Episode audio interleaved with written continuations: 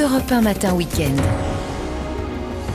Bonne nuit Marlène, bonjour à tous, ravi de vous accueillir dans Europe 1 Matin Week-end pour un nouveau week-end d'information, de culture et d'évasion. Euh, pour l'info, Europe 1 Matin Week-end, c'est un journal bien sûr toutes les demi-heures et deux invités très cinéma aujourd'hui puisque s'achève le festival de Cannes à 6h10. Le président du conseil départemental de Dordogne, Germinal Perrault, est avec nous. Il souhaite attirer les tournages dans la ville de Sarlat. La ville a été retenue pour devenir le nouvel Hollywood. Et puis à 7h10, notre camarade de Paris, il est sorti, Laurie Choleva, qui sera ici même puisqu'elle couvre elle-même le festival depuis de longues années. 2023 était-il un bon cru? Elle nous racontera tout ça et puis vos rendez-vous habituels dans la catégorie Un certain regard, celui de Mathieu Alterman sur les petites histoires du festival. Et un petit peu avant le journal de 8h, Christophe Bordet nous dira si c'est rentable d'investir dans un, dans un logement inclusif. Soyez les bienvenus. Il est tout pile 6h sur Europe 1.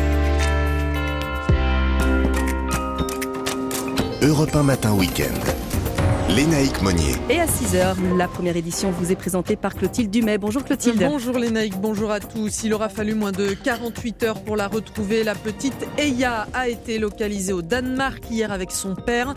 Une alerte enlèvement avait été déclenchée jeudi soir. Savourez bien votre petit déjeuner si vous en êtes déjà là parce qu'il coûte plus cher la photo jus d'orange. On verra ce qu'il en est dans ce journal. Et lui, il a sûrement fallu un bon jus d'orange hein, après la nuit qu'il a vécue. Pour Europe 1, Yannick Noir raconte le cauchemar qu'il a fait juste avant sa victoire à Roland Garros. C'était il y a 40 ans. Votre prochaine demi-heure sur Europe 1, le président du conseil départemental de Dordogne, Germinal Perrault, est avec nous puisque Sarlat a été retenu pour créer des studios et former les techniciens euh, dans l'ancienne usine Tabac France. Il n'y a pas que Cannes, il y a le cinéma un peu plus local également. Vanessa Zaza, on part où en balade? Bah, Les festivals de Cannes dans un hôtel euh, un peu plus confidentiel, bourré d'histoire, vous allez adorer. Et on mange quoi, Olivier Pouls? On mange une délicieuse soupe au piston. Mmh, on reste au bord de la Méditerranée. après le journal et votre tendance météo. Bonjour Valérie Darmon. Bonjour à tous. Bien ensoleillé partout ce matin quand vous ouvrirez vos volets. Orageux ah. sur les reliefs du sud cet après-midi et des maximales entre 17 à Cherbourg et 32 à Avignon. On a hâte d'avoir la météo complète à la fin du journal. C'est donc un soulagement pour la mère de la petite Eya. Sa fille a été retrouvée hier au Danemark. Elle avait été enlevée jeudi matin sous les yeux de sa mère qui l'emmenait à l'école près de Grenoble. La jeune fille de 10 ans a donc effectivement été retrouvée au Danemark avec son père et un complice après l'émission d'un mandat d'arrêt européen. La situation euh, s'est en fait rapidement débloquée, un hein, Jean-Luc Boujon, peu après la levée de l'alerte enlèvement. Tout s'est joué hier après-midi à Rugby-Haven, une petite ville portuaire au sud du Danemark. C'est là que le père, son complice et la fillette sont interceptés dans leur voiture à l'arrivée du ferry en provenance d'Allemagne par les policiers danois tout sauf un hasard, explique Éric Vaillant, le procureur de Grenoble. Les policiers danois qui étaient prévenus par les Français que nous recherchions ces personnes qui étaient susceptibles de circuler dans telle voiture, les ont interceptés et par le système de coopération européen ont immédiatement prévenu les policiers français. Tout a bien fonctionné grâce à une excellente coopération policière européenne. Le père et son complice n'ont pas opposé de résistance. En fait, après la Suisse et l'Allemagne, leur destination était la Suède puisque le père possède la double nationalité suédoise et tunisienne. Depuis Rodbyhaven, il ne leur restait plus qu'à monter au nord vers la capitale Copenhague, puis de franchir la frontière suédoise toute proche.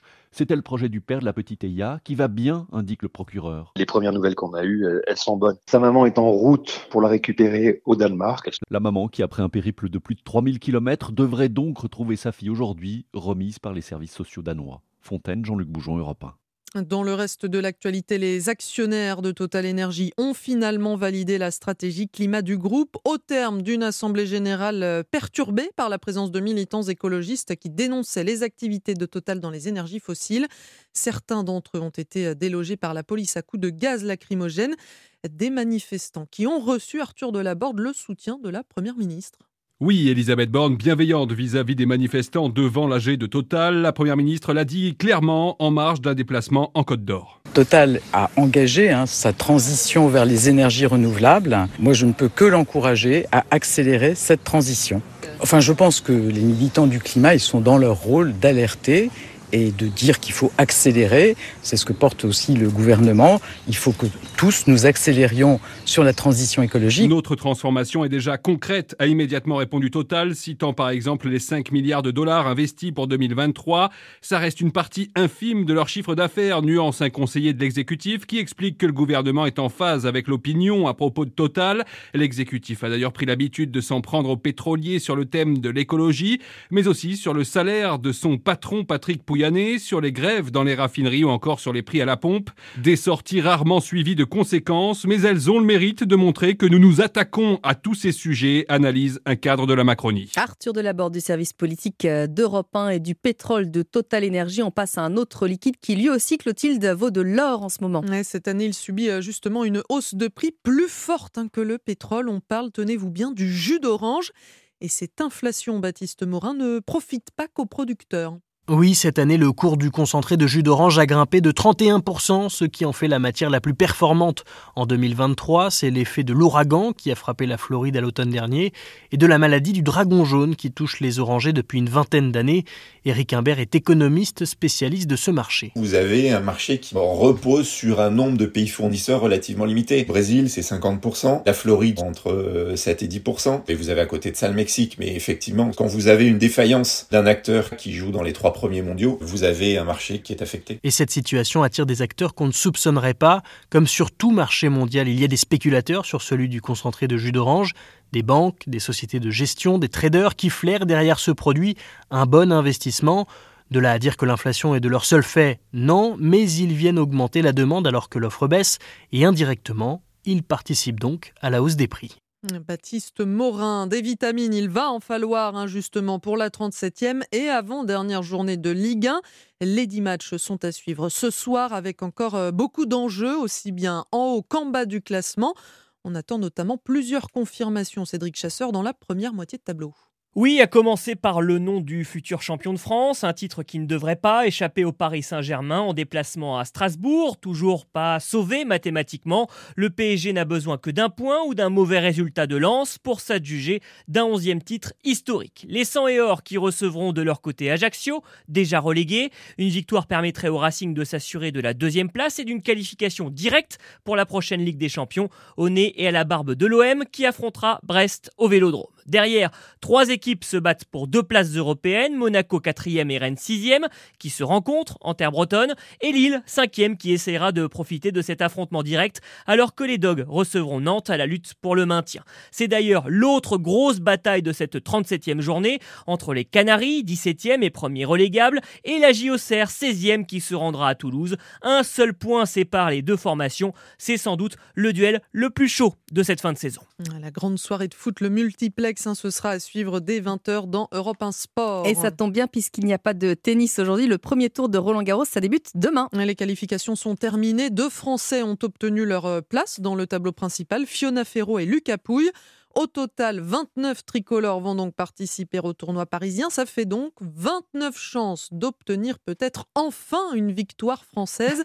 Chez les hommes, on attend ça depuis 40 ans quand même. Hein. Ça eh remonte au 5 juin 1983 avec la victoire de Yannick Noah l'ancien champion, qui a d'ailleurs confié à Jacques Vendroux qu'il avait très mal dormi avant cette finale. Écoutez. J'ai rêvé que j'avais perdu le match. Quand tu perds à ce niveau-là, t'es pas loin de te dire je pourrais crever, quoi. Tellement ça fait mal. Il y a des matchs que tu perds, tu mets des semaines à dormir. Tu peux plus même penser à aller à l'entraînement. J'ai joué qu'une finale dans ma vie. Et le samedi soir, je la perds dans mon rêve. Et je peux te dire, quand je me suis réveillé, mon esprit parce que c'est l'esprit qui gère tout le reste. Mon esprit, il était dans la tombe. Et là, j'entends toc, toc, toc, c'est papa qui frappe à la porte. Yann, tu es prêt, tu as bien dormi? Et là, je sais pas qu'est-ce qui s'est passé, parce que pour moi, je suis lundi. J'ai paumé. Je connais le feeling quand t'as paumé. Et là, je m'aperçois que putain, j'ai rêvé. Et là, quand je me suis levé de mon lit, là, je peux dire un truc, c'était comme si dix minutes plus tard, j'avais une deuxième chance d'aller rejouer le match. Incroyable. Hein. C'était pas un rêve. Hein. Il a bien gagné, Yannick Noah. Et il va fêter d'ailleurs euh, les 40 ans de cette victoire ce samedi avec euh, notamment un concert cet après-midi sur le cours Philippe Chatrier. Merci beaucoup, Clotilde. Il est 6h08 sur Europe 1, alors qu'on soit à Cannes ou à Roland-Garros, demain, Valérie, tout le monde a le droit au beau temps. Ah oui, aujourd'hui aussi. Hein. Aujourd'hui aussi, ouais. et demain, voilà, exactement. Alors sur le nord de la France, le temps qui va rester sec est très bien ensoleillé, magnifique temps euh, sur le cours justement, Philippe Chatrier. Sur la moitié sud, il fait beau aussi dans l'ensemble, mais des nuages bourgeonnent dès la mi-journée sur les Pyrénées, les Alpes, le Massif central, dans une moindre mesure le Jura, et des averses localement orageuses qui sont à craindre en fin d'après-midi. Et ces quelques averses qui peuvent gagner le Limousin et le nord de Midi-Pyrénées de l'Aquitaine.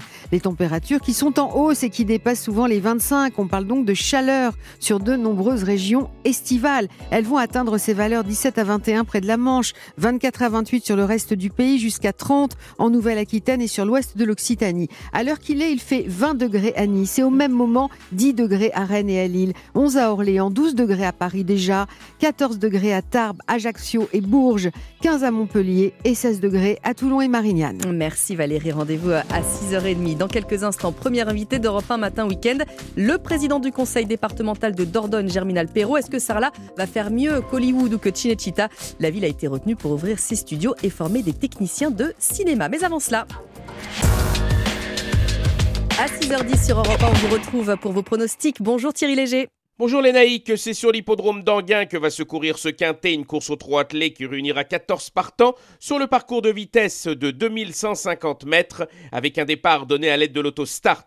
Priorité aux chevaux s'élançant en première ligne avec les numéros 3 Isla Jet, confirmé sur ce tracé en ayant déjà obtenu une victoire l'an dernier à pareille époque. 2 Gali du Goutier, elle aussi très à l'aise sur le parcours qui nous intéresse et qui peut être considéré ici comme une certitude dans les cinq premiers, 5 Gasoline du Seu, lauréate à Vincennes, en fin de meeting d'hiver d'un quintet similaire et dont les deux courses de rentrée avaient pour mission de l'amener au top en vue de cet objectif, et 8 Balsamine Font, une italienne douée mais insaisissable, capable du meilleur comme du pire, mais qui paraît-il semble être actuellement très bien lunée le matin à l'entraînement, il faut donc en profiter. Enfin, les numéros 11, Crésus d'Hipoggio, 13, Gilles Moore, 9, Y de Ceylan et 10, Yalto d'Ertals compléteront ma sélection. Mon pronostic 3, 2, 5, 8, 11, 13, 9 et 10. Merci beaucoup Thierry Léger. À demain, 6h11. Europe 1 matin week-end. Lénaïque Monnier. On en a peut-être enfin terminé avec euh, les films qui se déroulent dans les immenses appartements euh, parisiens. De plus en plus, les tournages s'installent en région. En cette euh, journée de clôture du Festival de Cannes, on parle cinéma ce matin sur Europe 1. Mais le cinéma, ce ne sont pas que les projections, les vedettes, les paillettes. Le cinéma, c'est aussi de nombreux métiers de l'ombre, des emplois.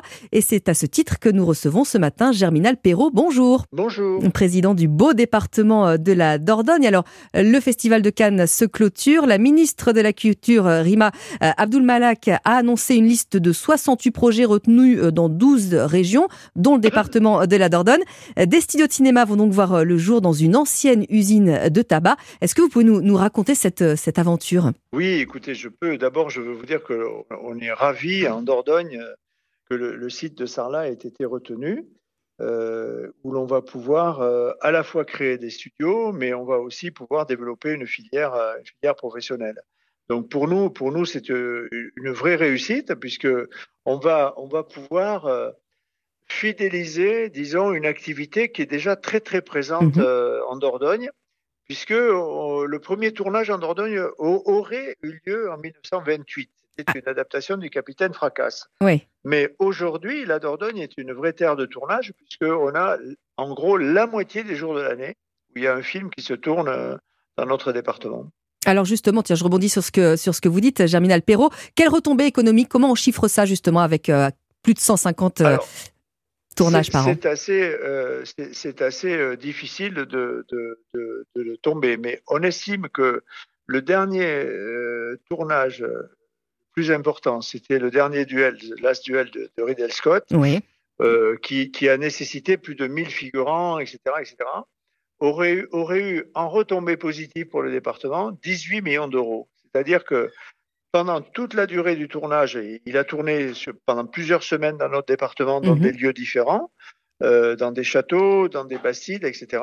On estime que euh, ça a généré un chiffre d'affaires de 18 millions d'euros. Donc, vous voyez que c'est quand même très important puisque chaque fois, ce sont des équipes qui sont là. D'abord, elles viennent en repérage. Ensuite, au moment des tournages, les équipes sont souvent très nombreuses. Mhm. Et dans leur, dans leur sillage, eh bien, il faut, forcément, il faut, il faut nourrir les acteurs, il faut, il faut leur trouver des costumes, il faut, il faut alimenter leurs véhicules, etc. etc.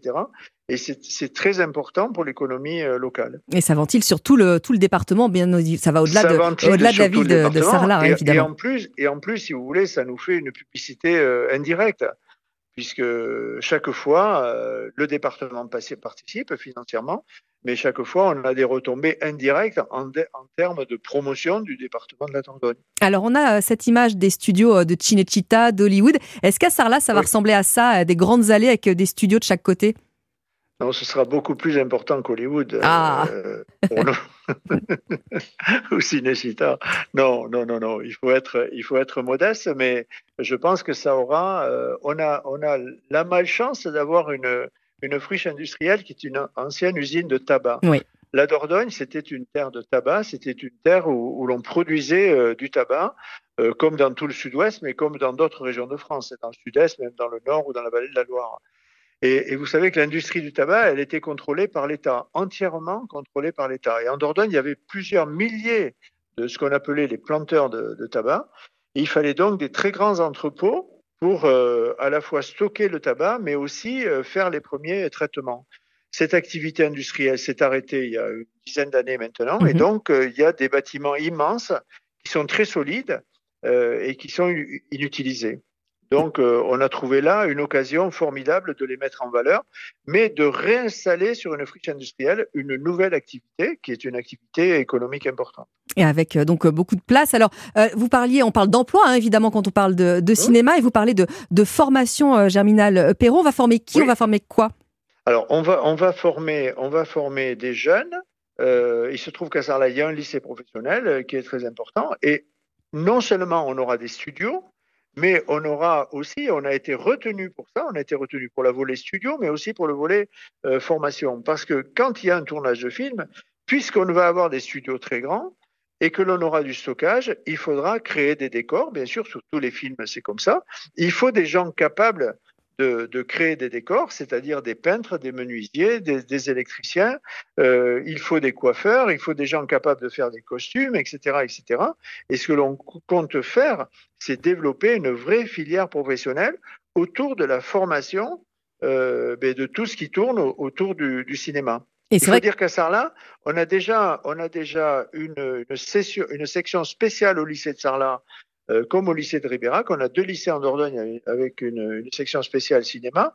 Et on a à Sarlat le, premier festival euh, du film lycéen qui, se déroule au mois de novembre chaque année depuis, euh, depuis 25 ans, où près d'un millier de lycéens de toutes les sections cinéma de France viennent se rencontrer, discutent du cinéma, produisent eux-mêmes produisent eux-mêmes pendant cette semaine-là. Et c'est l'occasion maintenant, c'est pas le Festival de Cannes bien sûr, mais c'est aussi l'occasion de, présenter en avant-première des, films de niveau national. Et c'est par ce genre d'initiative que passe aussi la réindustrialisation de la France, finalement, euh, euh, Germinal Perrault Absolument. Vous savez, il y, a, plus de 30 ans, on a créé une association qui s'appelle Ciné Passion, qui est soutenue par le département. C'est le bras armé du département en matière de diffusion de cinéma. On a mené une politique pour aider tous les cinémas. On aide tous les cinémas publics et privés il y en a un peu plus de 20 dans le département, à condition qu'ils aient leur siège, euh, leur siège dans le département de la Dordogne. Eh bien, on a pu proposer ce nouveau projet. Et on vous remercie d'être venu euh, en parler ce matin, Germinal Perrault sur euh, Europe 1. On espère évidemment, sans jeu de mots, que le cinéma à Sarladé fera un tabac. Merci à vous, en tout cas, président du département de la Dordogne. À, bientôt, bon, bon, bon, bon week-end. Merci, bon week-end à vous. Europe 1 matin, week-end. Lénaïque Monnier. 6h18 sur Europe 1, le journal permanent Clotilde Dumay. Qui succédera à Ruben Oslund à Cannes Le réalisateur primé l'an dernier préside cette année le jury qui rendra son verdict ce soir pour la Palme d'Or. 21 films sont en compétition pour ce 76e festival. Ken Loach pourrait devenir le premier réalisateur à remporter une troisième palme d'or. Les actionnaires de Total ont validé à près de 89% la stratégie climat du groupe. Une assemblée générale perturbée par des militants écologistes qui dénonçaient l'action de Total dans les énergies fossiles. Ils sont dans leur rôle d'alerter, a défendu la première ministre Elisabeth Borne. L'agence de notation européenne SCOP décide d'abaisser la perspective de la France. Sa note pourrait donc être dégradée prochainement, comme l'a fait récemment l'agence Fitch. SCOP justifie sa décision par un risque d'affaiblissement des finances publiques, notamment en raison des difficultés dans la mise en œuvre des réformes. Et puis pour raison de santé, Céline Dion annule tous ses concerts jusqu'en avril 2024, soit une quarantaine de dates. La chanteuse canadienne souffre toujours d'une pathologie neurologique rare. Elle poursuit son traitement d'après son entourage. Céline Dion qui n'est plus remontée sur scène depuis un concert aux États-Unis, c'était en mars 2020. Merci beaucoup Clotilde, il est 7h, 6h19 sur Europe 1 et dans un instant, on part avec Vanessa à Belle-Rive, hôtel de légende. On continue à colorer cette matinale Europe 1 matin week-end euh, aux couleurs du Festival de Cannes et puis on mangera euh, léger avec la soupe au pistou, c'est du coin également euh, que nous préparera Olivier Pouls. À tout de suite. Europe 1. À l'écoute des pros avec le dispositif Récupo de EcoDDS. Comment être artisan peintre et récupiste? Et surtout pourquoi? Réponse dans un instant. Europe 1 matin week-end. Lénaïque Monnier. La balade du samedi, Vanessa Za, Olivier Pouls. Bonjour à tous les deux. Bonjour, Bonjour Lénaïque. Et nous partons donc à Cannes, évidemment. On colore l'antenne hein, ce matin. Euh, Exactement. Vanessa aux couleurs du festival, bien sûr. Alors, je vous avais emmené, euh, juste avant l'ouverture du festival, euh, bah, pousser les portes du, du mythique Hôtel Carlton, qui a rouvert ses portes cette année après des années de, de, travaux. Une histoire qui est vraiment intimement liée à celle du festival et de la croisette. Ben, ce matin, j'avais envie de vous faire découvrir un autre hôtel mythique, mais beaucoup plus confidentiel, que beaucoup de gens ne connaissent pas. Euh, il est tenu par la même famille depuis trois générations et surtout, il, il est en retrait de l'agitation de Cannes. Euh, c'est le Bellerive à Jean-les-Pins. Alors pourquoi? Parce qu'il a lui aussi un lien avec l'histoire du cinéma.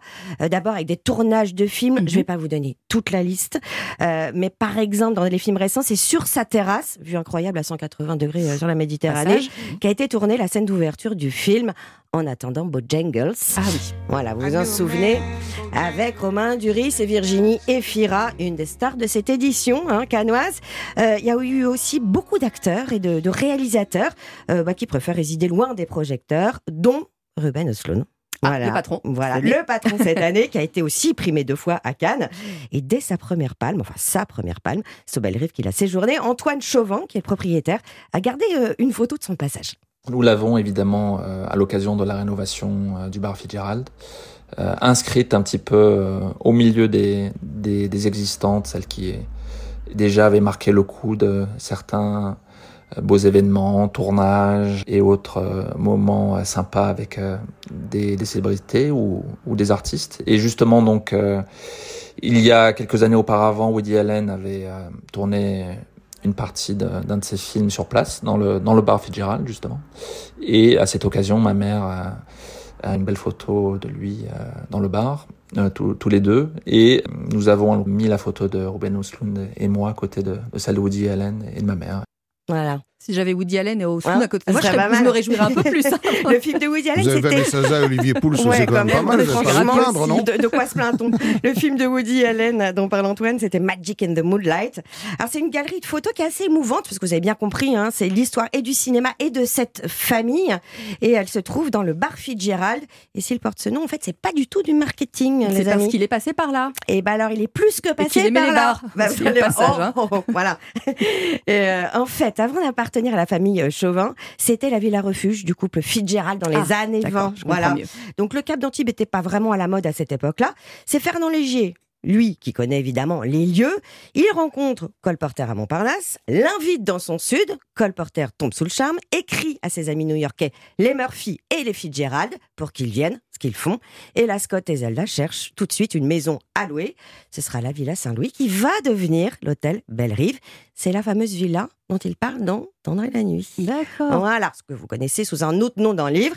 Et voilà aussi pourquoi il existe désormais le prix littéraire Fitzgerald du Belle-Rive qui sera remis cette année le 9 juin. Si jamais euh, on n'a pas trop de sous, oui. on peut quand même aller juste jeter bah, un œil. Déjeuner sur la terrasse, voilà. cocktail au bar, profiter de la plage et de son club de ski nautique. Je vous en parlerai une autre fois, mais c'est là que le ski nautique a été inventé et pas en Suisse et aux États-Unis, contrairement à ce qu'on croit. Ah, bon, bon, on en Ah, reparlera. Vous teasing. nous donnez euh, l'eau à la bouche. Vous nous donnez l'eau à la bouche aussi, Olivier, ce matin. On va prendre. Alors, on va faire de deux choses l'une. On va prendre soin de notre summer body qui Oui. arrive à grands Mm. pas et on va se régaler avec la soupe au pistou. Voilà, spécialité Moi, euh, méditerranéenne. Et Ouais. C'est vrai que quand on va à Nice, à Cannes, à Marseille, on en trouve différentes euh, variantes parce que la soupe au pistou, c'est pas une recette figée, vous savez, dans, au- dans les familles, dans les Chaque villages. famille sa recette Voilà, chacun a sa petite interprétation.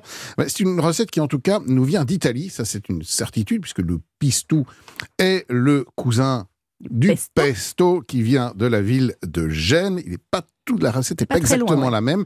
Je vais vous donner les différences dans un instant, mais ça vient de pistare qui veut dire broyer, car un pistou ou un pesto, ça se fait, alors non pas dans une machine électrique, puisqu'au Moyen-Âge, il n'y en avait pas. Ah bon? Mais dans un mortier avec un il pilon. nous prend pour des Voilà. C'est comme ça qu'on doit le faire. Alors, euh, en ce qui concerne notre, nos, nos- nos amis italiens, le pesto contient du des pignons de pain, de l'huile d'olive, de l'ail, du parmesan ou du pecorino. Euh, pour euh, notre pistou, eh bien, il n'y a pas de pignons ni de parmesan. C'est une version, on va dire, un peu plus simple. Et dès le 19e siècle, on commence à avoir une mention de cette soupe au pistou. En fait, c'est une association de deux choses. Une soupe de légumes avec le fameux pistou qui va lui donner du goût. Ça se consomme chaud ou ça peut se consommer froid. C'est vrai que les températures commencent à monter. On a envie d'avoir aussi des soupes froides. Plus besoin de se réchauffer vraiment. Et si ça vous intéresse, je Ah vous oui, donne oui, une bah petite oui, bien recette. sûr, bien sûr, bien sûr. Allez, je note. Alors, c'est pas très compliqué. Pour faire votre pistou, il vous faut une gousse d'ail, Ouais. une vingtaine de feuilles de basilic, Ouais. de l'huile d'olive pour monter tout ça, et du sel. Vous allez faire votre pistou dans un mortier tranquillement, en Mhm. pilonnant tout ça. Et il faut que voilà, on ait une texture qui soit euh, la plus pommadée possible. Pommadée. Ah, voilà, exactement. Donc on monte avec un peu d'huile d'olive. Il faut que ce soit quand même liquide, mais pas trop. Et à côté de ça, on va préparer notre soupe de légumes. Traditionnellement, on met des haricots. Alors les haricots verts, on est en pleine saison. Ouais, on des on peut haricots verts classiques qu'on équeute et qu'on coupe en trois pour avoir des petits morceaux Ouais. Des haricots blancs, des haricots rouges, des tomates. Alors c'est vraiment le tout tout tout début de la saison, mais comme on va les cuire, c'est pas trop grave. Euh, deux pommes de terre pour donner un peu Un de peu consistance, et puis euh, des vermicelles euh, qu'on rajoutera à la fin. Donc on lance notre notre soupe avec de l'eau, à peu près 75 centilitres. On met nos haricots dedans, nos pommes de terre. On laisse cuire pendant une quinzaine, euh, une bonne quinzaine de minutes, et ensuite on rajoute les, les vermicelles pour la fin de la cuisson. On laisse refroidir tout ça, et au moment de servir, eh bien on n'a plus qu'à verser un peu de pistou dans la soupe et euh, se Et on se régaler. régale. Et en plus, c'est avec le week-end, quelque il chose- fait beau, ça nous donne envie nous de, donne envie, là. de plats un peu. avec euh, quelque chose de tout à fait méditerranéen et tout à fait de un petit rosé avec ça. On bien, Exactement. Bon, Voilà. allez, on a notre repas de midi. Merci à tous les deux.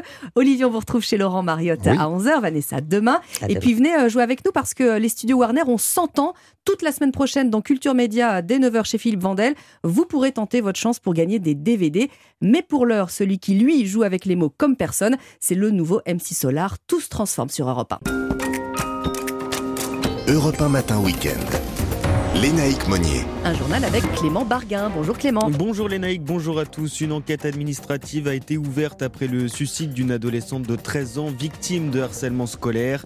Quatre mineurs, tous collégiens de son établissement dans le Pas-de-Calais, ont été mis en examen. La santé des femmes au travail s'invite à l'Assemblée nationale. Trois propositions de loi ont été déposées ces dernières semaines pour mettre en place un congé menstruel. Et puis la cité phocéenne, sous les lumières de milliers de fumigènes, l'Olympique de Marseille et les supporters ont fêté hier soir les 30 ans de leur victoire en Ligue des Champions. Votre prochaine demi-heure sur Europe 1, Naïma Bencheman promène son micro à la Fondation Polignac en compagnie de Renaud Capuçon et avec vous Mathieu Alterman. Bah, le Festival de Cannes, retour sur les destins des palmes qui ont fait l'histoire du festival. Et C'est après le journal et votre tendance météo Valérie Darmon. Des orages au sud sur le massif central et le massif alpin en cours d'après-midi, un samedi estival partout ailleurs et des températures en hausse. Et météo complète après le journal. Europe 1. Un Clément, une enquête administrative a donc été euh, ouverte après le suicide de l'INSEE, 13 ans, élève au collège Vendin-le-Vieil dans le Pas-de-Calais. Quatre élèves soupçonnés d'être à l'origine du harcèlement de l'adolescente qui a conduit à son suicide ont été mis en examen. Une cinquième personne majeure a elle été mise en examen pour menace de mort. Tous ont été placés sous contrôle judiciaire dans l'établissement de 600 élèves. L'ambiance est pesante. Une cellule d'écoute a été mise en place et ce drame libère la parole sur le fléau du harcèlement scolaire Lionel Gougelot. Après la classe, quelques élèves s'attardent aux grilles du collège pour replacer les bouquets de fleurs ou encore les messages d'hommage à l'INSEE. C'est l'occasion aussi pour certaines adolescentes comme Juliette de témoigner du harcèlement qu'elle subit elle aussi. Des bousculades, après bon bah des insultes, des moqueries, euh, bah, parce qu'en fait euh, j'étais forte, costaud, etc. Du coup ils continuaient, ils continuaient pour voir si je craque. Et euh, quand j'ai pleuré dans la cour, du coup ça a continué, ça a continué jusqu'à que j'en parle. Juliette attend maintenant qu'une procédure disciplinaire soit mise en œuvre, tout comme Flavie, élève de troisième qui doit supporter elle aussi des vexations au quotidien de la part de certains collégiens. C'est la volonté de rabaisser les gens, c'est aussi l'effet de groupe. En fait, plus ils sont nombreux, plus les gens se sentent poussés des ailes en fait pour insulter les autres. D'un côté, j'ai eu aussi ces pensées suicidaires, euh, mais je me dis, j'ai pas envie de lâcher. J'ai pas envie en fait d'abandonner euh, mes proches, bah, de pas me laisser abattre quoi. Alors si le drame de l'INSEE libère la parole sur le harcèlement scolaire, cela permettra peut-être d'éviter d'autres tragédies, me dit Flavie. Encore faut-il que les victimes soient vraiment entendues. Avant d'un vieil, Lionel Gougelot, Europe 1. Et puis en lien avec euh, ce drame, le ministre de l'Éducation Papendiaï a annoncé qu'une formation à la santé mentale pour les personnels de la vie scolaire serait euh, lancée dès la rentrée de septembre. Ce chiffre à présent, plus de 500 millions de femmes n'ont pas accès aux protections hygiéniques. C'est ce que révèle l'ONG Plan International à l'occasion de la journée internationale de l'hygiène menstruelle. Une personne menstruée sur quatre dans le monde n'a pas accès aux produits et équipements nécessaires, principalement à cause de faibles revenus. Concertant la santé des femmes au travail, plusieurs propositions de loi sont déposées à l'Assemblée euh, pour mettre justement en place un congé menstruel. Hier, ce sont les députés écologistes Sébastien Pétavy et Sandrine Rousseau qui ont présenté leur texte avec cet objectif permettre aux femmes souffrant de règles douloureuses de s'absenter du travail sans que cela entraîne une perte de salaire, Alexis de la Fontaine. Oh oui, 13 jours d'arrêt maladie par an pour toutes les femmes. Sébastien Pétavy le reconnaît, c'est très très ambitieux. Cette mesure reste cependant conditionnée à la remise d'un certificat médical par un médecin ou une sage-femme. Par précaution, ce certificat, valable un an, devra prouver une menstruation incapacitante et non juste des règles douloureuses. Pour la députée écologiste Sandrine Rousseau, cette proposition permet surtout de médiatiser le sujet. La possibilité d'avoir un arrêt menstruel permettrait aussi d'installer dans une culture populaire, dans une culture collective et partagée, l'idée que oui, nous puissions nous arrêter. Et en fait ça installe les règles dans une culture commune. Mais il reste un problème majeur, les écologistes ne connaissent pas le coût réel de cette proposition, plusieurs milliards, estime-t-il, entièrement financés par la sécurité sociale. Alors le gouvernement est plus mesuré sur la question. Elisabeth Borne préfère faciliter l'instauration de ce congé par les entreprises ou via un accord de branche, une méthode bien moins coûteuse pour l'État. Les précisions d'Alexis de La Fontaine du service politique d'Europe. En ce week-end de Pentecôte, les regards se tournent vers Rome où le pape François devrait bien célébrer la messe en la basilique Saint-Pierre. Le pape François qui a annulé hier tous ses rendez-vous en raison d'un état fiévreux et d'une fatigue générale. Il devrait cependant célébrer la messe demain malgré son état de santé fragile, Antonino Gallofaro. Oui, le pape devrait être bien présent demain dans la basilique Saint-Père pour présider la messe de la Pentecôte. La question de sa participation s'est en effet posée. Un état fiévreux, selon le service de presse du Saint-Siège, lui a imposé d'annuler ses rendez-vous hier. Mais selon les médias italiens, ses prochains engagements sont maintenus. C'est donc lui qui devrait célébrer la solennité de la Pentecôte, la commémoration du don de l'Esprit Saint, Dieu qui communique avec les humains. Pour les croyants, c'est le moment où le Christ crucifiés, morts et ressuscités, seront présents dans leur cœur. 50 jours après Pâques, quelques jours après l'ascension, l'élévation de Jésus vers le ciel, la Pentecôte est l'un des moments les plus importants du calendrier liturgique. Le pape soulignera donc cette importance dans son homélie demain. L'année dernière, par exemple, il avait espéré que l'Esprit Saint inspire une église plus ouverte et plus accueillante. Rome, Antonino Gallofaro, Europe 1. 6h35 sur Europe 1, l'heure de parler de sport et de l'Olympique de Marseille avec les supporters qui ont célébré hier les 30 ans de la victoire en Ligue des Champions. La ville de Marseille s'est embrasée sous l'effet de milliers de fumigènes le 26 mai 1993. L'OM remportait face au Grand Milan AC la première et jusqu'ici la seule coupe aux grandes oreilles de l'histoire du football français. Un match qui a été rejoué en temps réel sur le vieux port Stéphane Burgat. En temps réel, comme en 93 à 20h tapante, le coup d'envoi de Milan est retransmis sur écran géant au pied de la mairie 30 ans plus tard. L'émotion est toujours aussi intense pour les supporters. Magnifique, magnifique. On, se croirait encore pendant le match, franchement. Là, on est en direct, hein, c'est pareil. Hein. Je sais pas, il y, a les frissons, il y a tout, c'est magnifique. L'émotion est la même 30 ans après C'est grave. Pareil. Même encore plus, je pense. Parce qu'on sait qu'on va gagner, aller encore mieux. Les anciens qui ont vécu Munich ont ressorti les maillots vintage, mais toutes les générations se mélangent. Ici, beaucoup n'ont pas connu 1993, mais peu importe. J'ai pas connu, j'étais pas né encore. Je suis né en 95. Mais l'histoire, vous la je suis là. L'histoire, je la connais, je suis là. Je vis l'OM, je meurs l'OM, je dors l'OM. Je... Il est tatoué, il est là. Il est là, il est là. Avec l'étoile. Avec l'étoile. Et un ancien des virages nous glisse malicieusement à l'oreille. Profitons-en, ce n'est pas demain que nous revivrons pareille expérience. Marseille, Stéphane Burgat, Europe Marseille qui joue face à Brest à 21h pour le compte de la 37e et avant-dernière journée de Ligue 1. 10 matchs au programme ce soir, dont Rennes, Monaco ou encore Lens Ajaccio. Le multiplex, c'est à suivre dès 20h dans Europe 1 Sport. C'était le journal de Clément Barguin. Merci beaucoup Clément. Alors, 6h36 sur Europe 1 et Valérie Darmon, vous nous dites que c'est grand bleu du côté de la Grande Bleue et de, et de Cannes, peut-être. On montrera les starlettes. Enfin, les starlettes, non, les stars seront euh, sur le tapis rouge. stars tout court seront, euh, pourront se, La star aujourd'hui, c'est le soleil. C'est le soleil.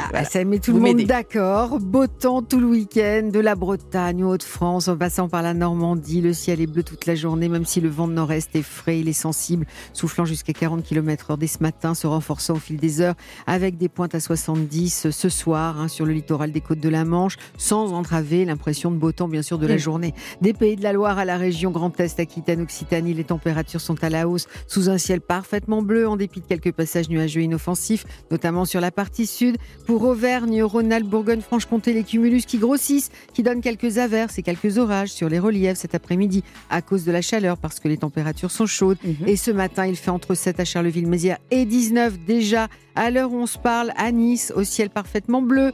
Et cet après-midi, entre 17 à Cherbourg et 32 à Avignon. Pourvu que ça dure, hein, ça dure un petit peu. On a ce week-end. Hein. oui, le week-end prolongé sera, ensoleillé pour tout J'en parlerai tout à l'heure. Très bien, merci. Bon, on vous retrouve bien sûr à 7h Valérie Darmon. Et puis dans une dizaine de minutes, c'est Mathieu Alterman qui vient nous parler de la toute petite histoire du Festival de Cannes. Il a évidemment euh, plein d'anecdotes à vous livrer, mais avant cela. Europe 1 Matin Week-end. Lénaïque Monnier. À 6h38 sur Europe 1, drôle d'endroit pour une rencontre. Naïma Bencheman est avec Renaud Capuçon, direction la Fondation Polignac.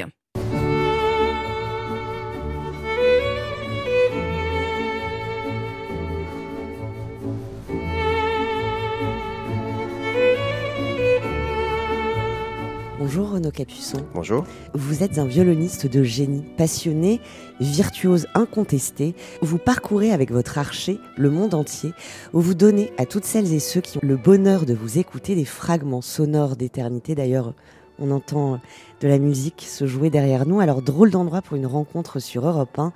C'est à la Fondation Saint-Ger-Polignac, dans le 16e arrondissement à Paris, que vous m'avez invité.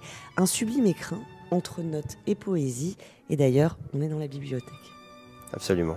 C'est un endroit que j'aime, euh, où je suis en résidence, donc ça veut dire que je peux venir travailler ici, euh, pas quand je veux, mais en tout cas quand je le demande. Quand vous et pouvez aussi. c'est libre, et que je peux, que je suis là. Euh, et c'est un endroit qui est très inspirant, parce qu'il y a eu énormément de musique, il y a eu beaucoup de créations dans cet endroit, à une époque où la musique se faisait beaucoup dans les salons, il y avait des salons littéraires, mais des salons musicaux aussi.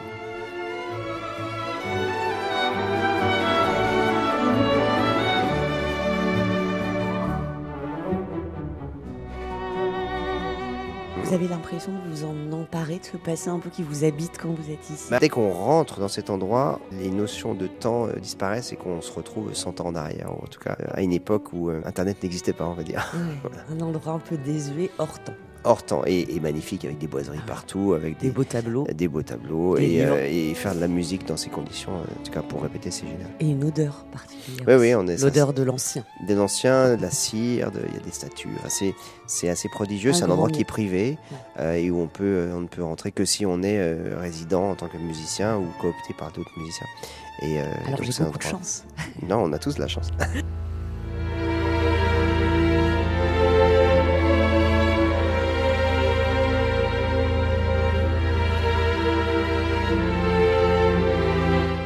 Capuçon, la musique est au cœur de votre vie depuis votre berceau. La musique, elle vous cheville l'âme.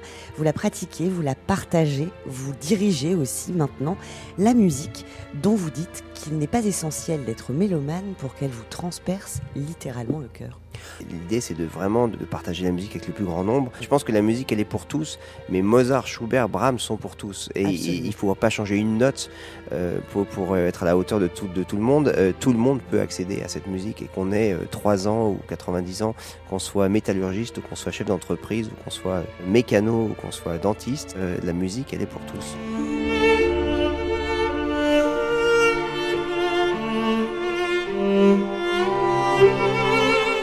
Sommes, je le rappelle, Renaud Capuçon, aux auditeurs d'Europe 1, à la Fondation Saint-Ger-Polignac, un endroit aux confins des arts, entre les notes et les mots, hein. un lieu de partage aussi, un drôle d'endroit qui vous va divinement bien, vous, le violoniste devenu professeur, qui transmettez magistralement la passion du violon qui vous anime au corps et au cœur. Euh, oui, j'essaye de transmettre euh, ce qui est assez naturel, puisque quand, quand vous avez, donne toujours cet exemple, quand on a un enfant, on lui apprend à marcher, à lire, à écrire, à compter et personne ne va vous féliciter pour ça. C'est pas un exploit, c'est tout à fait naturel. Pour un musicien, ça me semble évident de, transmettre ce qu'on a reçu. Moi, j'ai eu la chance de le recevoir de mes professeurs, et puis ensuite de jouer avec des gens comme Martha Argerich, Claudia Abado, Daniel Barenboim, ces grands exemples qui m'ont accompagné. À mon tour de faire la même chose, et c'est merveilleux de pouvoir le faire d'abord dans cet endroit aussi à la Fondation, parce que c'est ici que beaucoup de rencontres se sont faites.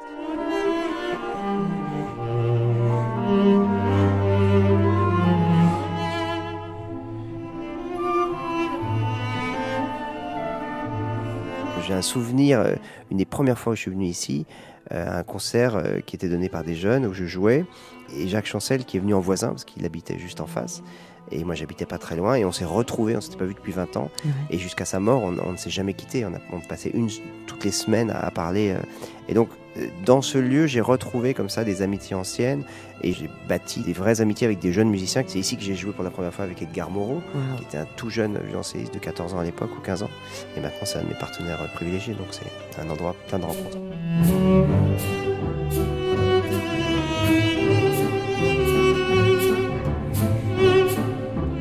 Vous êtes toujours dans l'action, Renaud Capuçon, comme si vous aviez une insatiable fringale permanente de musique, on vous comprend. Mais avec le temps, et après une essentielle rencontre qui marquera pour toujours votre vie, depuis quelques années, vous avez un peu plus envie de vous confiner dans des parenthèses enchantées avec votre famille. Oui, ce qui est assez... Euh, inhérent à toute vie de, de, quelqu'un qui est à la fois amoureux et qui a besoin de passer du temps avec sa famille.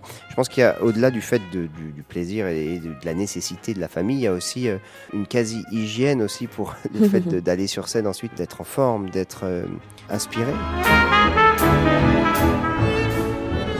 Le violon, cher Renaud Capuçon, est l'un des instruments qui s'approche le plus de la voix humaine, qui en une vibration peut trahir chacune de nos émotions. Le violon, c'est l'une des rencontres sacrées dans votre vie. C'est en tous les cas celle qui vous aura ouvert les portes des rencontres les plus célestes de votre vie. Oui, j'ai eu la chance incroyable de découvrir très tôt euh, l'instrument qui allait devenir l'instrument de ma vie. Euh, j'avais 5 ans ou 4 ans et demi. Et puis ensuite, j'ai rencontré cet instrument qui est quasiment tout le temps avec moi, qui est mon Guarnarius del Jésus de 1737, qui est un, des plus beaux spécimens de, de Guarnarius, qui a été euh, fait à Crémone et qui a la particularité d'avoir été joué par Isaac Sand pendant plus de 50 années. Donc, et cette sonorité qui se dégage de cet instrument est pour moi le vecteur de communication avec le public. C'est vrai que certainement, si j'avais pas été violoniste, euh, j'aurais fait autre chose, mais j'aurais fait de la musique. J'aurais été, je ne sais quoi, peut-être. Euh, je ne sais pas ce que j'aurais été, mais en tout cas, il se trouve que le violon a capitalisé euh, mes envies de musique.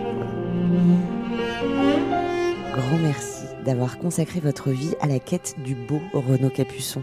Vous, l'archange des cordes, grâce au pouvoir mystérieux de la musique, de nous donner en offrande des confettis de vie colorés.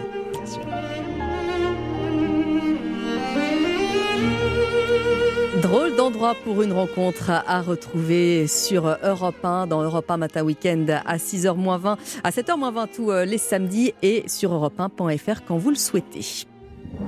Europe 1 Matin Week-end Lénaïque Monnier. Pour l'heure, il est 7h moins le quart, l'heure d'un journal permanent. Clément Barguin. Au lendemain du déclenchement d'une alerte enlèvement pour tenter de la retrouver, la petite Eya, 10 ans, a été retrouvée hier après-midi au Danemark, suspectée du kidnapping et visée par un mandat d'arrêt européen.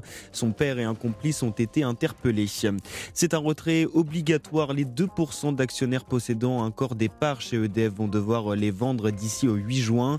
Objectif permettre à l'État de mettre la main définitivement sur l'entreprise La Palme d'Or va être décernée ce soir. C'est l'heure de la cérémonie de clôture du 76e Festival de Cannes. Ken Loach pourrait devenir le premier réalisateur à remporter une troisième Palme d'Or. Au total, 21 longs métrages sont en compétition. Et puis ces soirées multiplex en Ligue 1, la 37e et avant-dernière journée de Ligue 1 promet son lot de tension. En tête de classement, si Lens l'emporte face à Ajaccio, les 100 et or seront garantis de finir dauphin du PSG. Merci beaucoup Clément, il est 6h46. Mathieu Alterman arrive dans ce studio dans un petit instant. Il va nous faire lui aussi son festival. On lui remet la palme Un certain regard. A tout de suite sur Europe 1. Europe 1 matin week-end. Lénaïque Monnier. Europe 1 matin week-end au rythme du festival de Cannes qui se termine aujourd'hui. Bonjour Mathieu Alterman. Bonjour Lénaïque, bonjour tout le monde. Alors retour ce matin sur euh, les destins des palmes qui ont fait l'histoire du festival.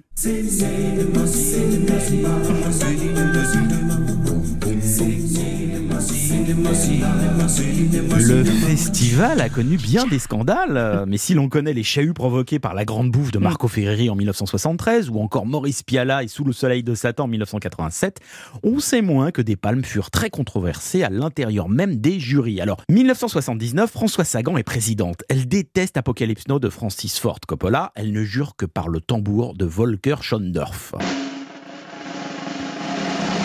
Mais elle est bien la seule puisque le jury à l'unanimité vote pour le film porté par Martin Sheen et Marlon Brando. This is the end, beautiful friend.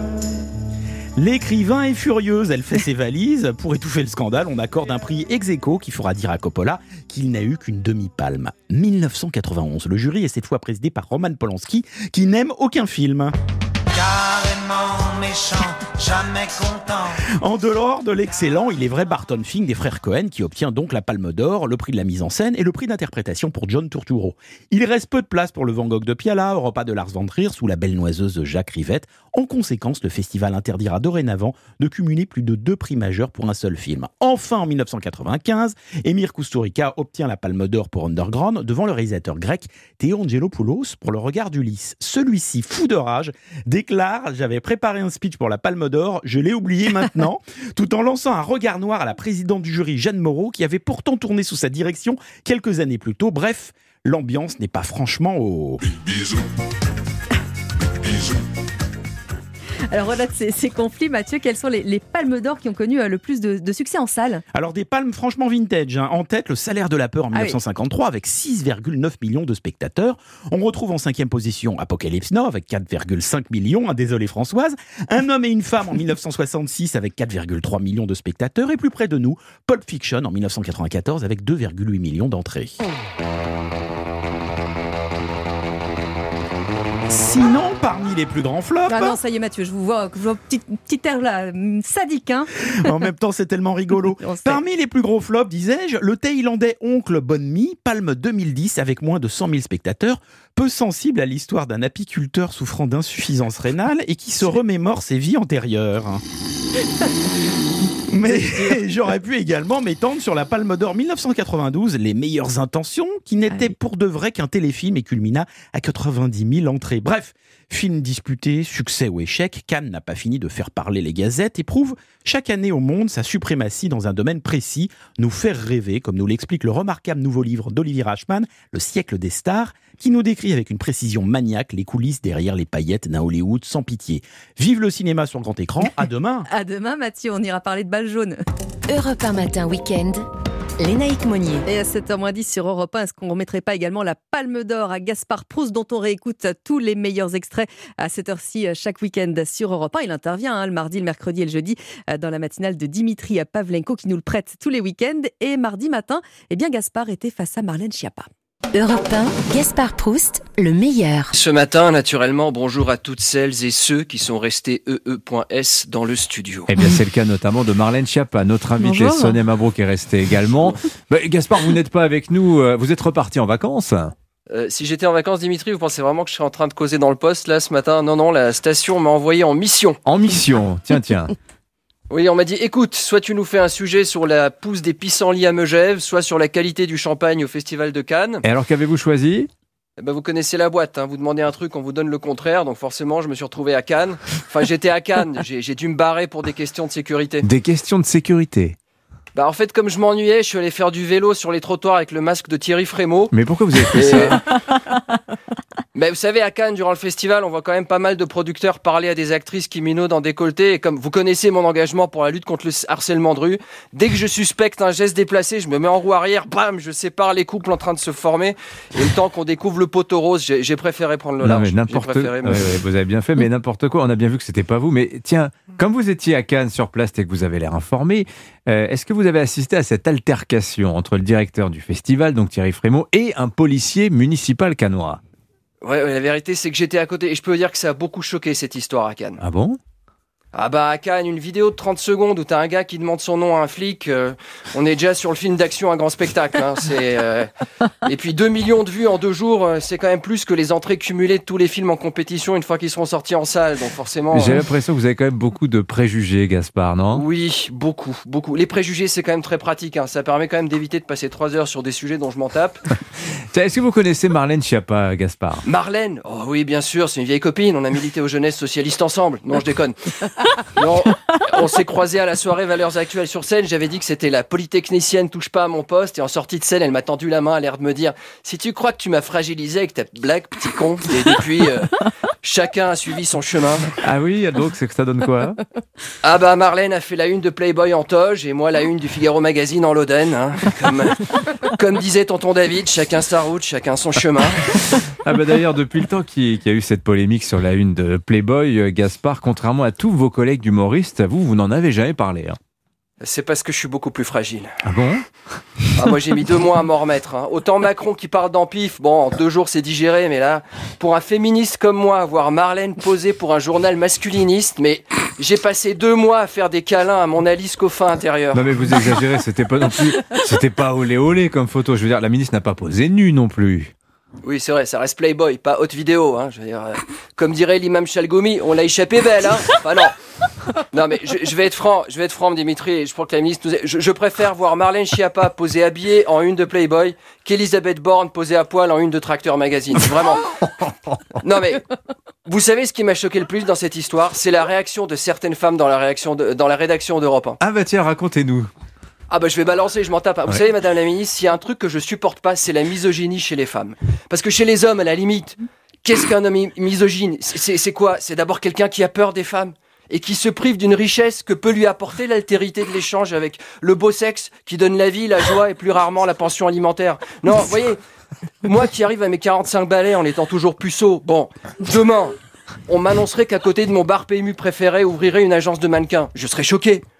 Eh ben ici, le foin que ça a mis vos photos dans Playboy, mais surtout les photos de votre copain dans Paris Match. Oh là là. Ah non mais c'est pas vrai cette histoire. Bah, vous- bah, vous vous souvenez pas, Dimitri, quand Paris Match a sorti les photos du mec de la ministre, le bronze que ça a mis dans le poulailler de la rédac, et je cite la phrase, Madame la ministre, hein, toutes Oh. les nanas, mais t'as vu son mec, mais comment elle fait? Non mais véridique, comment elle fait? Je vous assure que c'est vrai, et je vais pas vous dire qui c'est, mais tout ce que je peux dire, c'est que si les personnes en question ont le Covid ce matin, je vous conseille quand même de faire un test dans les 10 jours, Madame la ministre. Gaspard Proust, tous les mardis, mercredis et jeudis à 8h34 sur Europe 1. 6h55 sur Europe 1, le journal de 7h arrive évidemment dans un instant. À 7h10, je reçois Laurie Choleva, notre camarade de Par ici euh, les sorties, la Madame Cinéma d'Europe 1. Elle va euh, nous raconter toutes les coulisses du festival de Cannes, les polémiques, ses pronostics. D'ici là, la musique sur Europe 1, ce grand classique et l'hommage de la matinale à Tina Turner, What's Love Go to Do With It?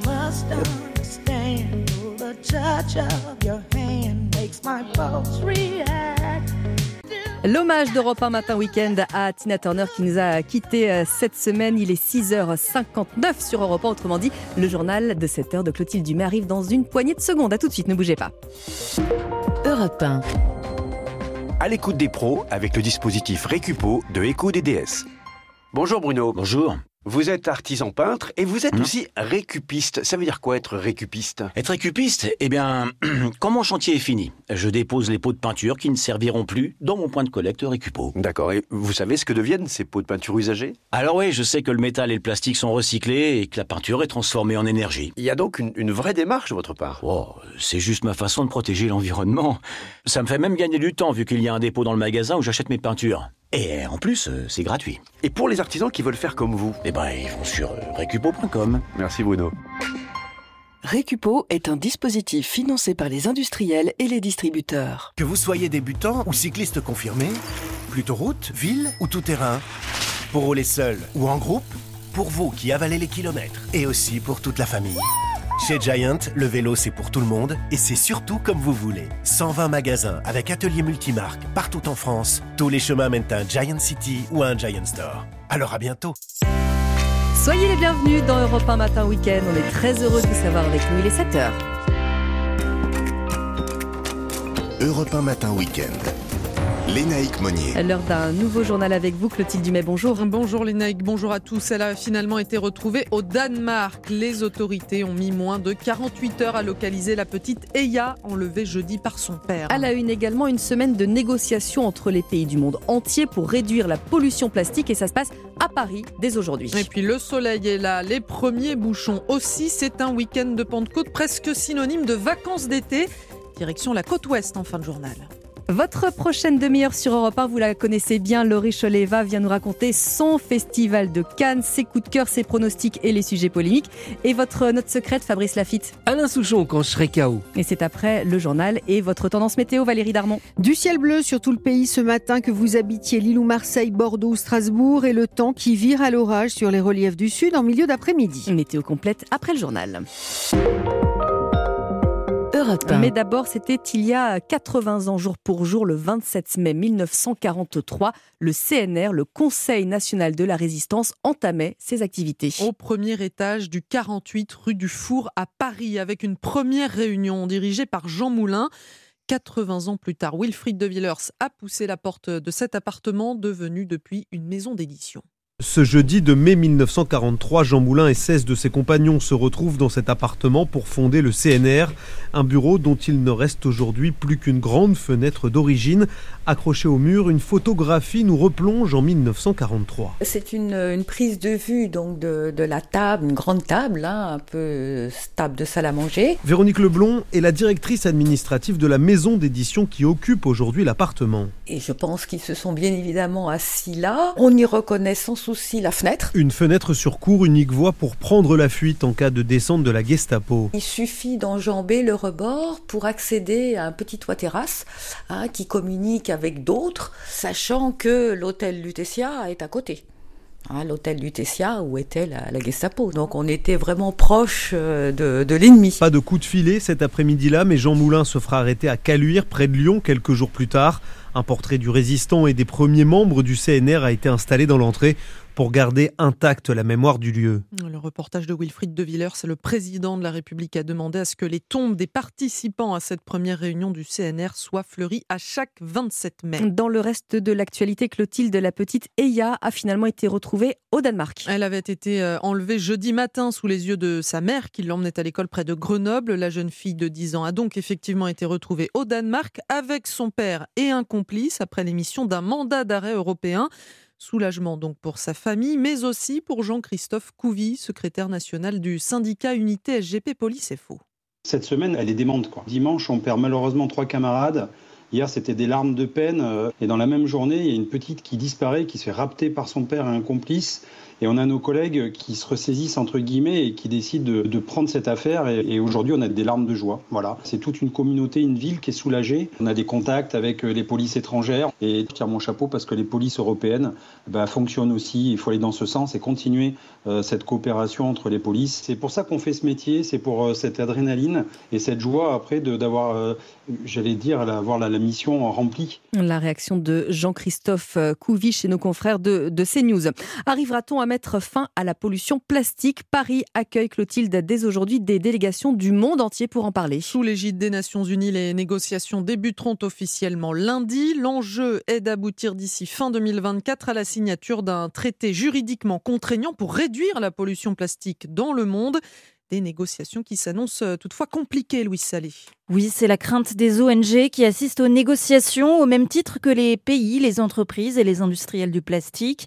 Diane Beaumenet-Joannet travaille pour l'association Surfrider France. On a euh, des pays qui sont plutôt réticents sur un traité euh, contraignant, qui sont plutôt favorables à des mesures volontaires euh, sur la fin de vie du plastique, donc plutôt gestion des déchets, dans lesquels on a les États-Unis, la Chine, le Japon, l'Inde ou encore l'Arabie Saoudite. Des États qui s'opposent à la position française et européenne qui aimeraient que la réduction de la production de plastique soit soit mentionné dans le texte. Dès la production, il y a un impact sur le climat et il y a un potentiel risque aussi de fuite dans l'environnement, même de la matière première du plastique, qui sont les granulés de plastique industriel. Donc il nous faut réduire à la source la production de plastique pour réduire derrière la quantité de déchets à gérer. Le traité ne sera pas finalisé le week-end prochain, c'est prévu pour fin 2024, mais une ébauche de texte devrait être présentée à Paris avec des propositions d'objectifs à atteindre. Les précisions de Louise Salé. Et puis on peut aussi à notre niveau évidemment participer à la réduction du plastique, par exemple concernant nos chaussures, les naïgues. Eh bien, il existe des baskets, tenez-vous bien, fabriquées, devinez quoi, à partir de fruits. Ah bon? Eh oui, vous avez bien entendu, elles sont véganes, éco-responsables. C'est une innovation créée par la marque Moea en 2021. Reportage de Noah Moussa. Pommes, raisins, ananas, orange, banane. Non, ce n'est pas la recette d'un smoothie, mais bien celle d'une paire de baskets à l'apparence et au toucher tout à fait ordinaire, comme l'explique Achille Gazagne, son co-créateur. Ce que j'ai dans les mains, c'est une basket normale. Quand on la porte comme ça dans la rue, on ne se dit pas que c'est une basket euh, qui est différente. On retrouve les lacets, on retrouve une semelle euh, sportswear, donc il y a tous les éléments qui composent euh, une basket classique. Et pourtant, ces chaussures à 189 euros sont produites en Italie et au Portugal sans matière animale comme le cuir et le tout en suivant une recette à base de fruits. Nous, on fait correspondre les végétaux qui sont à l'origine des matières avec la couleur. Les baskets qui sont en jaune, c'est fait à partir de fibres d'ananas. On utilise la fibre des feuilles de l'ananas. On ajoute à ça du coton organique et du plastique recyclé. On reçoit du coup des gros rouleaux de matière qui sont colorés et nous, on vient les découper et les coudre à la basket. En deux ans, Moea a vendu 30 000 paires de baskets. Pour ses prochains modèles, la marque veut augmenter le pourcentage de fruits dans les chaussures. Aujourd'hui, il est en moyenne de 59%. Noah Moussa du service économie d'Europe 1. Il est 7h06 en basket ou en tongs. On vous souhaite un excellent week-end de la Pentecôte. Et attention hein, quand même si vous partez, puisque Bison Futé voit orange au niveau national. Un dernier long week-end de mai qui fait office de répétition générale avant les vacances d'été. Reportage à Saint-Nazaire sur la côte ouest de Charles Guillard. Vous voulez quel parfum pour votre glace, monsieur À la fabrique, le grand rush a déjà commencé. En cône ou en pot Dans ce restaurant glacier qui donne sur la plage de Saint-Nazaire, les week-ends prolongés de ce mois de mai sont l'occasion pour les équipes de prendre leur marque avant l'été. Marion, la co-gérante. Ça donne un avant-goût à notre équipe saisonnière qui commence à arriver petit à petit, ce qui est pas mal parce que ça permet aussi de se mettre dans des conditions euh, pour cet été justement. Un grand soleil, un thermomètre presque estival, il n'en faut pas plus hein, pour voir les touristes débarquer notamment de la région parisienne comme Pascal et Patricia, eux sont déjà sur place depuis quelques jours. Voilà, on change un peu l'air, on voit la mer, ça fait du bien. Ah oui, tout à fait, on a beaucoup de chance. On va profiter. D'autres viennent d'encore plus loin, c'est le cas de Vilma et son mari, ils sont arrivés de Hollande. Nous aimons Saint-Nazaire, nous avons visité Airbus et la ville et la plage, la promenade, c'est très beau. Et voilà un nouveau bon week-end en perspective, notamment pour les professionnels. Merci, bonne journée. Saint-Nazaire, Charles Guyard, Europe 1. Voilà, week-end de trois jours qui tombe aussi à pic hein, pour suivre euh, la 37e. Alors et que Valérie Darmon le Voilà. En, pleine, euh, en plein soleil, mais bon. bon, c'est ce soir en tout cas que le PSG pourrait obtenir un 11e titre de champion de France. Et puis c'est ce soir aussi qu'on pourrait savoir qui de Monaco, Lille ou Rennes pourrait prendre une sérieuse option pour la quatrième place du championnat et donc la qualification en Ligue Europa. Et on suivra le multiplex sur Europe 1 à partir de 20h, bien entendu. 7h08. Merci Clotilde.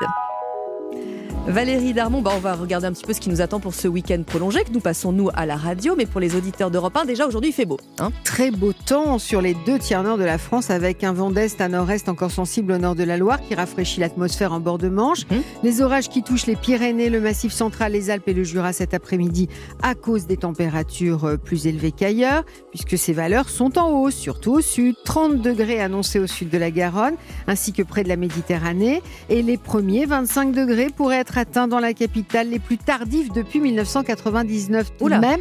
Donc 26 annoncés à l'ombre et sous abri à Paris aujourd'hui sous un plein soleil. Tiens, et Paris demain avec le début de Roland Garros dont nos Europe 1 est la radio partenaire par exemple. Très beau temps Très beau demain aussi. aussi, parce que la situation évolue très peu, de toute façon, sur l'ensemble du pays, avec le maintien d'un temps très calme et bien ensoleillé sur les deux tiers nord. Le vent de nord-est qui reste sensible en bord de Manche, avec un ressenti plus frais qu'ailleurs, mais de toute façon qui n'entame pas l'impression de beau temps. Des orages qui sont à nouveau possibles en montagne sur le sud, et les températures qui sont stationnaires au-dessus des moyennes de 2 degrés. Et on fait un petit bond jusqu'à lundi puisque c'est férié. Voilà, jour férié Français. ou de solidarité. Le beau temps qui persiste sur les deux tiers sud de la France. Le vent de nord-est qui est toujours sensible. Sur la moitié nord, les orages toujours présents l'après-midi et surtout en soirée. Mais par contre, ils seront plus nombreux et plus marqués que dimanche. Merci beaucoup Valérie. Euh, On vous retrouve à 7h30 et puis dans quelques instants, Laurie Choleva fait son cinéma, vous le savez, hein, chaque samedi dans Paris ici euh, les sorties. Elle était l'envoyée spéciale d'Europe 1 à Cannes et elle nous dira si 2023 est un bon cru ou pas. À tout de suite. Europe 1 matin week-end. Lénaïque Monnier. Vous l'entendez le samedi chez nous, dans Paris s'il est sorti, dans Clap, toujours le samedi. Laurie Choleva est l'invitée d'Europe 1 Matin Week-end. Bonjour Laurie. Bonjour Lénaïque. Alors vous êtes là parce que vous êtes la Madame Cinéma d'Europe 1 et que vous avez euh, couvert euh, à plusieurs reprises le Festival de Cannes, y compris euh, celui-ci. Première chose, Laurie, 2023, bon cru ou pas bon cru? 2023, bon cru, bon cru parce que très diversifié. Alors évidemment, il y avait les habitués euh, du Festival de Cannes, mais il y avait aussi pas mal de euh, petits nouveaux, il y avait aussi pas mal de premiers films, euh, plus de femmes réalisatrices euh, qui étaient euh, mises à l'honneur. Donc oui, franchement, c'était un bon cru. J'ai vu des bons films, j'ai malheureusement pas tout vu. Non, mais j'en ai beaucoup, certains, hein. voilà, j'en ai certains à rattraper, dont le Michel Gondry, dont tout le monde parle, qui a fait rire la Croisette aux éclats. Je crois que c'est vraiment l'un des coups de cœur du festival. Mais, mais oui, oui, franchement, c'était, euh, c'était une belle édition. C'était une belle édition. Est-ce que vous avez eu des coups de cœur, justement? Vous nous le disiez. Il y en a que vous avez euh, plus aimé que d'autres Alors oui, je vous en parlerai d'ailleurs euh, tout à l'heure, mais Omar la fraise qui est sorti mercredi au cinéma, qui fait vraiment partie de mes coups de Ouais. cœur. C'est un premier film, c'est génial, ça mélange plein de genres. Un... Il y a du Tarantino, il y a beaucoup d'humour, c'est avec Benoît Magimel et Reda Kateb, et c'est vraiment un film un peu ovni sur l'Algérie. Enfin, voilà, ça, ça fait partie en plus des temps forts du festival, parce qu'ils ont une montée Une des marches montée un peu haute ouais. en couleur. Euh, le règne animal qui est un Ah, film de Thomas. Caillé. Alors c'est un film euh, pareil très surprenant, très dur. Euh, le pitch, il- il est simple en fait. Il y a un, un virus et on se transforme, les, les humains se transforment en animaux. Et donc c'est l'histoire de euh, Romain Duris. Sa femme est en pleine Ah oui, oui, mutation et il fait tout pour euh, pour la retrouver. Et, et il est accompagné de son fils joué par Paul Kircher qui était nommé cette année au César du meilleur espoir pour le film de Christophe Honoré. Et c'est vraiment un film qui laisse pas indemne. C'est c'est deux heures d'intensité. C'est c'est ça surfe avec la, la science-fiction. Voilà. Bon moi ça fait partie de mes, mes gros coups de cœur. Jeanne Dubarry qui a fait l'ouverture. Ouais, donc j'ai qui trouvé n'était pas en compétition, qui hein, qui n'était était pas en compétition. compétition. Le film de Maïwen avec euh, Johnny Depp et la venue de Johnny Depp qui a fait couler euh, Beaucoup euh, d'encre. euh, qui est un très très très joli film. L'amour et les forêts aussi, le film de euh, Valérie Donzelli avec euh, avec Virginie Efira sur euh, sur le harcèlement et sur euh, la toxicité au sein du Mhm. couple. Donc voilà, il y a eu, euh, enfin moi, moi, j'ai eu pas mal de pas mal de coups de cœur. J'ai eu des déceptions aussi. J'ai vu des euh, j'ai vu des films que, que je pensais adorer comme le film de Todd Haynes et qui euh, et qui m'ont laissé un peu euh, un peu Sur ma faim, ouais. Oui. J'ai vu un film très intéressant avec euh, Guillaume Canet qui s'appelle Acide, qui fait qui fait écho à tout ce qui se passe en ce moment avec avec l'écologie, puisque c'est la pluie se transforme en pluie acide. Donc voilà, je vous laisse imaginer bon la dans l'Ouest, hein. C'est un film de genre évidemment. Enfin, voilà, Alors- je pourrais vous en parler pendant des heures, Non, mais il y a des on va, bons on va le films à venir. on fera donc là tout à l'heure. Bien sûr. Là, on a un petit peu moins de temps. Alors, il y avait cinq femmes réalisatrices cette année en, en compétition. Est-ce que ça veut dire quelque chose, un cinéma de femmes ou cinq femmes dans- en compète? Alors bien sûr, ça veut dire quelque chose. C'est juste dommage qu'on en, qu'on- que, voilà, on en est encore à souligner Ouais, que c'est bien d'avoir euh, six femmes, je crois exactement, euh, en tout cas dans, dans la sélection, compétition hors compétition. Mais c'est vrai que euh, c'est vrai que voilà, on devrait plus être à souligner ça, mais c'est bien, il y a du mieux. Et, euh, et effectivement, il y a eu pas mal de pas mal de femmes à l'honneur. Il y a eu Justine Trier qui Mhm. a fait un, un film qui a énormément euh, plu. Maïwen évidemment, on vient d'en parler. Valérie Donzelli, Catherine Corseni euh, Et Catherine a retour aussi, aussi, voilà, sur la les, croisette. les petites habituées du Festival de Cannes. Alors, et d'ailleurs, Thierry Frémaux a dit que si l'année prochaine, avec trois, c'est que les films étaient moins bons. hein. Évidemment, vous le dites, il Oui, ne faut oui, pas de- le souligner. de euh, toute façon, ça n'en voilà. fait pas un argument, euh, évidemment. Alors, on le disait, Laurie, euh, sans vouloir vous vieillir, vous êtes une habituée euh, du festival. Mais vous avez raison, ça fait longtemps maintenant. il a démarré sous fond de polémique avec la montée des marches de, de Johnny Depp. Mm. Est-ce que vous, quand vous avez travaillé pendant le festival, vous avez senti une atmosphère un petit peu différente? Alors pas du tout. Pas du tout. Vraiment, alors déjà sur la croisette, il y avait effectivement quand même une effervescence lorsque Johnny Depp est arrivé. Mhm. Je crois vraiment que, en tout cas, le, le public canois était content de, de voir Johnny Depp. Et c'est vrai qu'on craignait un petit peu des, euh, des mouvements de protestation. On, on pensait qu'il y aurait une atmosphère un peu pesante sur l'ouverture du Festival de Cannes. Euh, voilà, je, je pense qu'à peut-être à certains niveaux, euh, il y en a eu, mais, mais nous, sur la croisette, on ne l'a pas ressenti. On sentait quand même un, un plaisir de, euh, du public de croiser, euh, de croiser Johnny Depp. Et, euh, et, je- et l'accueil- et le film a plutôt eu un bon accueil. Et d'ailleurs, il fonctionne hein, en salle. Et il pour l'instant, les fonctionne, chiffres il a sont très bien, euh, oui, il a très pas très mal. bien démarré. Alors justement, euh, Laurie, on aimerait bien avoir un peu, un peu les coulisses. Je le disais, vous faites euh, Mhm. le Festival de Cannes euh, chaque année. Euh, quand on est euh, journaliste cinéma comme vous, est-ce qu'on fait la fête? Est-ce qu'on travaille? Comment ça se passe? On fait les deux ou- Euh, pour tout vous dire, ça dépend des années. Il y a des années où, euh, quand j'avais des, quand j'ai une émission quotidienne ou quand je couvrais les marches tous les soirs, franchement, la première semaine, je sortais pas. Sinon, c'est pas possible. Cannes, c'est vraiment un marathon. Euh, faut Parce voir que ça commence très tôt, hein, les projections. Faut peut-être l'expliquer aux auditeurs euh, d'Europe 1. oui, 8h, c'est vrai. 8h30 du mat, on est euh, dans le palais des festivals. Quoi. Et on Exactement. Nous, la presse, en fait, on voit, le, on voit les films tôt le matin. Alors maintenant, de plus en plus, on arrive à les voir en amont à Paris, mais c'est pas forcément le cas pour, euh, pour tous les films. Donc généralement, on commence tôt le matin, et puis si on fait des projets le soir, très vite, on va dîner, euh, au lieu de dîner à 21h, on va dîner à minuit. Et donc en fait, si après, se on, doit aller boire un verre à droite à gauche, on rentre à 3 heures du matin. On n'a rien fait, mais il est déjà 3 heures du matin. Donc, euh, donc voilà, faut éviter de, de trop faire la fête. Mais c'est bien aussi de. Bon, Cannes, c'est. C'est comme ça, quand on est à aussi. Cannes, on a besoin de faire des rencontres, on a besoin de faire des rendez-vous. On en profite aussi pour voir des, des personnes qu'on voit un petit peu moins, pour profiter aussi. Moi, j'aime bien à Cannes profiter de, de mon équipe parce que même si on se côtoie toute l'année à Paris, bon, bah voilà, on est tous à Cannes, donc c'est plus sympa de faire euh, des dîners d'équipe. Euh, donc oui, on, quand même, le rythme, il est, il est, tout- Il est toujours soutenu.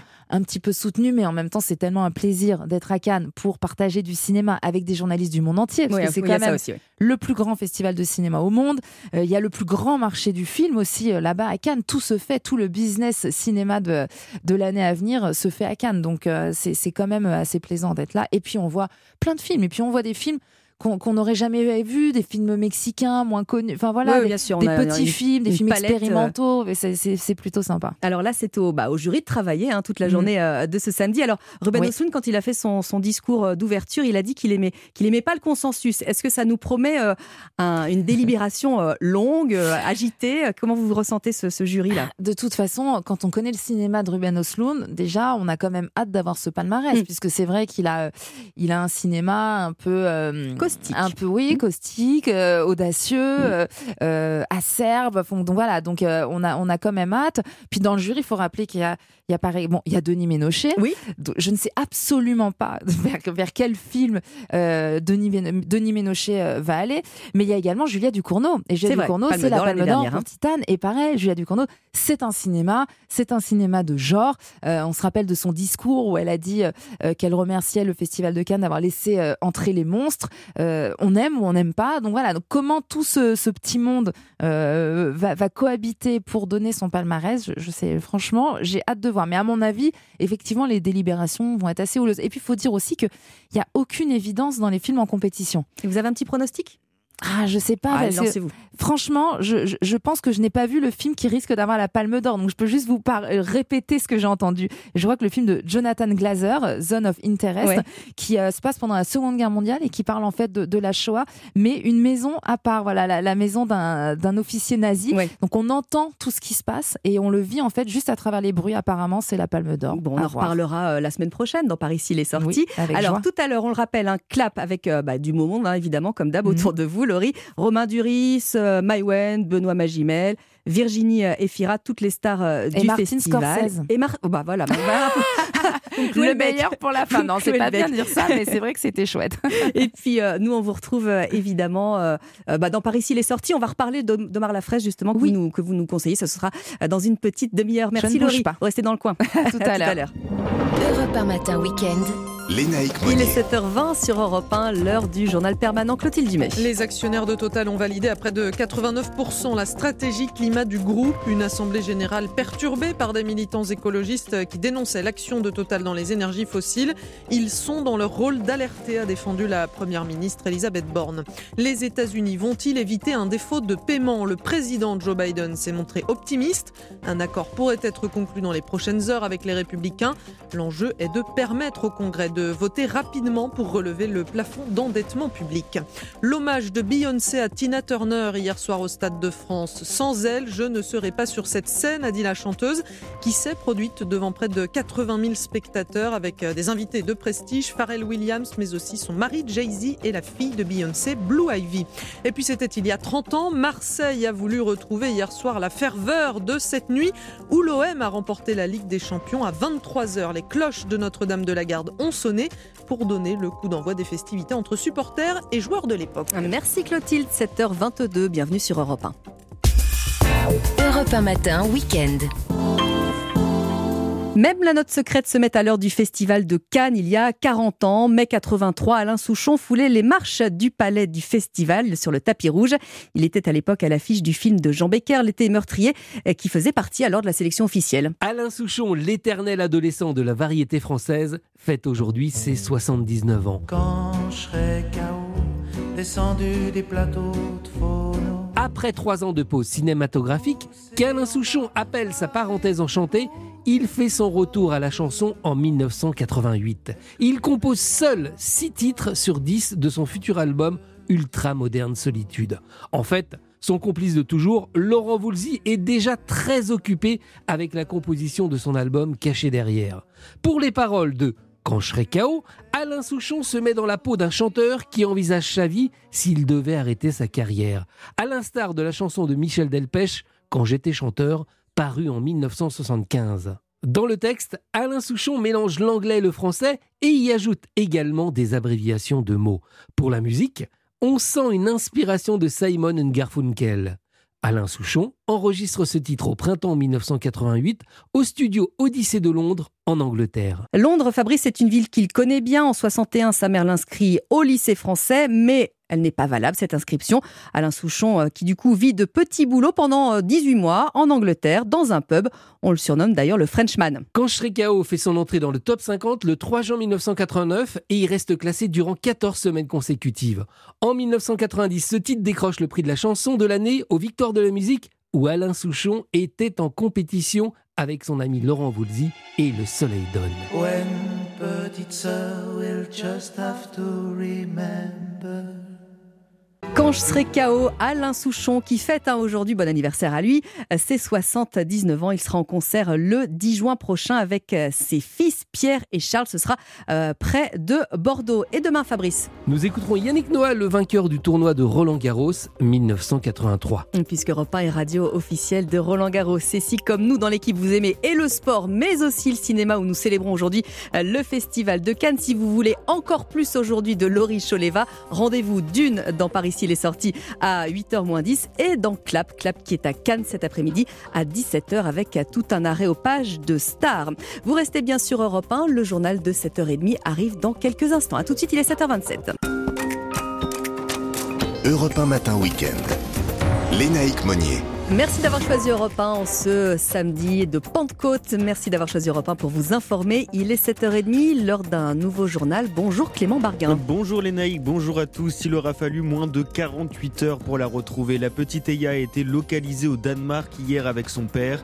Une alerte enlèvement avait été déclenchée jeudi soir. Un vent de liberté pour les femmes, c'est ce que promet le chef de l'opposition turc Kemal Kılıç Daroglu qui brise la tête du pays face à Recep Tayyip Erdogan. J-1 avant le deuxième tour de la présidentielle. Et puis après 12 jours de stars et de paillettes, le 76e Festival de Cannes s'achève ce soir avec la remise de la Palme d'Or.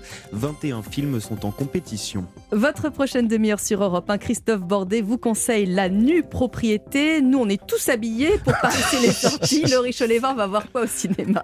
Pardon, j'étais en train de penser nue propriété. De on, va... Ouais, ça. on va voir Omar la fraise. Alors, un le- film surprenant. Un film surprenant, la BD Sébastien Une Bordenave BD tout en poésie consacrée à Jacques Tati. et Stéphanie Loire, qu'est-ce qu'on écoute? Les bandes originales des films palmés à Hmm. Cannes et un hommage à Tina Turner, bien sûr. Et c'est après le journal et votre tendance météo, Valérie Darmon. Et du très beau temps partout et des averses sur les reliefs essentiellement, des valeurs proches de 30 degrés dans le sud-ouest. On se retrouve avec ces bonnes nouvelles juste après le journal. Europe 1. Ah, C'est donc euh, un soulagement pour la mère de la petite Eya. Sa fille a été euh, retrouvée hier au Danemark. Elle avait été enlevée jeudi matin sous les yeux de sa mère qui l'emmenait à l'école près de Grenoble. La jeune fille de 10 ans a donc été retrouvée au Danemark avec son père et un complice après l'émission d'un mandat d'arrêt européen. La situation s'est finalement rapidement débloquée, Jean-Luc Boujon, peu après la levée de l'alerte enlèvement. Tout s'est joué hier après-midi à Rugby Haven, une petite ville portuaire au sud du Danemark. C'est là que le père, son complice et la fillette sont interceptés dans leur voiture à l'arrivée du ferry en provenance d'Allemagne par les policiers danois. Tout sauf un hasard, explique Éric Vaillant, le procureur de Grenoble. les policiers danois qui étaient prévenus par les Français que nous recherchions ces personnes qui étaient susceptibles de circuler dans telle voiture, les ont interceptés et par le système de coopération européen ont immédiatement prévenu les policiers français. Tout a bien fonctionné grâce à une excellente coopération policière européenne. Le père et son complice n'ont pas opposé de résistance. En fait, après la Suisse et l'Allemagne, leur destination était la Suède, puisque le père possède la double nationalité suédoise et tunisienne. Depuis Rodbyhaven, il ne leur restait plus qu'à monter au nord vers la capitale Copenhague, puis de franchir la frontière suédoise toute proche. C'était le projet du père de la petite Eya, qui va bien, indique le procureur. Les premières nouvelles qu'on a eues, elles- elles sont bonnes. Sa maman est en route pour la récupérer au Danemark. La maman, qui après un périple de plus de 3000 km, devrait donc retrouver sa fille aujourd'hui, remise par les services sociaux danois. Fontaine, Jean-Luc Boujon, Europe 1. Et puis Paris accueille dès aujourd'hui, Clément, des délégations des pays du monde entier pour une semaine de négociations sous l'égide de l'ONU. L'enjeu est d'aboutir à la signature d'un traité réduisant la pollution plastique dans le monde avant la fin de l'année 2024.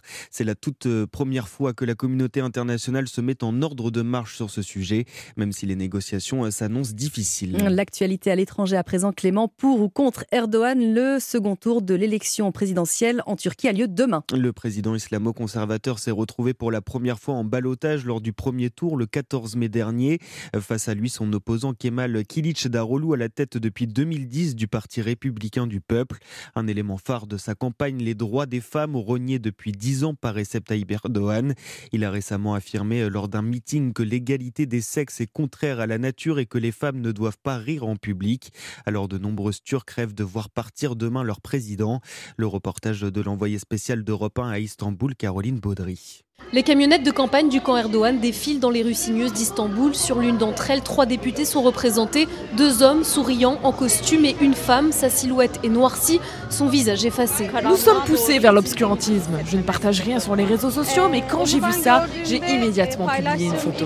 Nayan, une passante, est révoltée. Cette pression sur les femmes est, dit-elle, une épreuve au quotidien. L'État d'Erdogan juge et condamne la façon dont nous sommes habillés, dont nous rions. Et demain, ils entreront même dans notre chambre à coucher en voulant interdire l'avortement.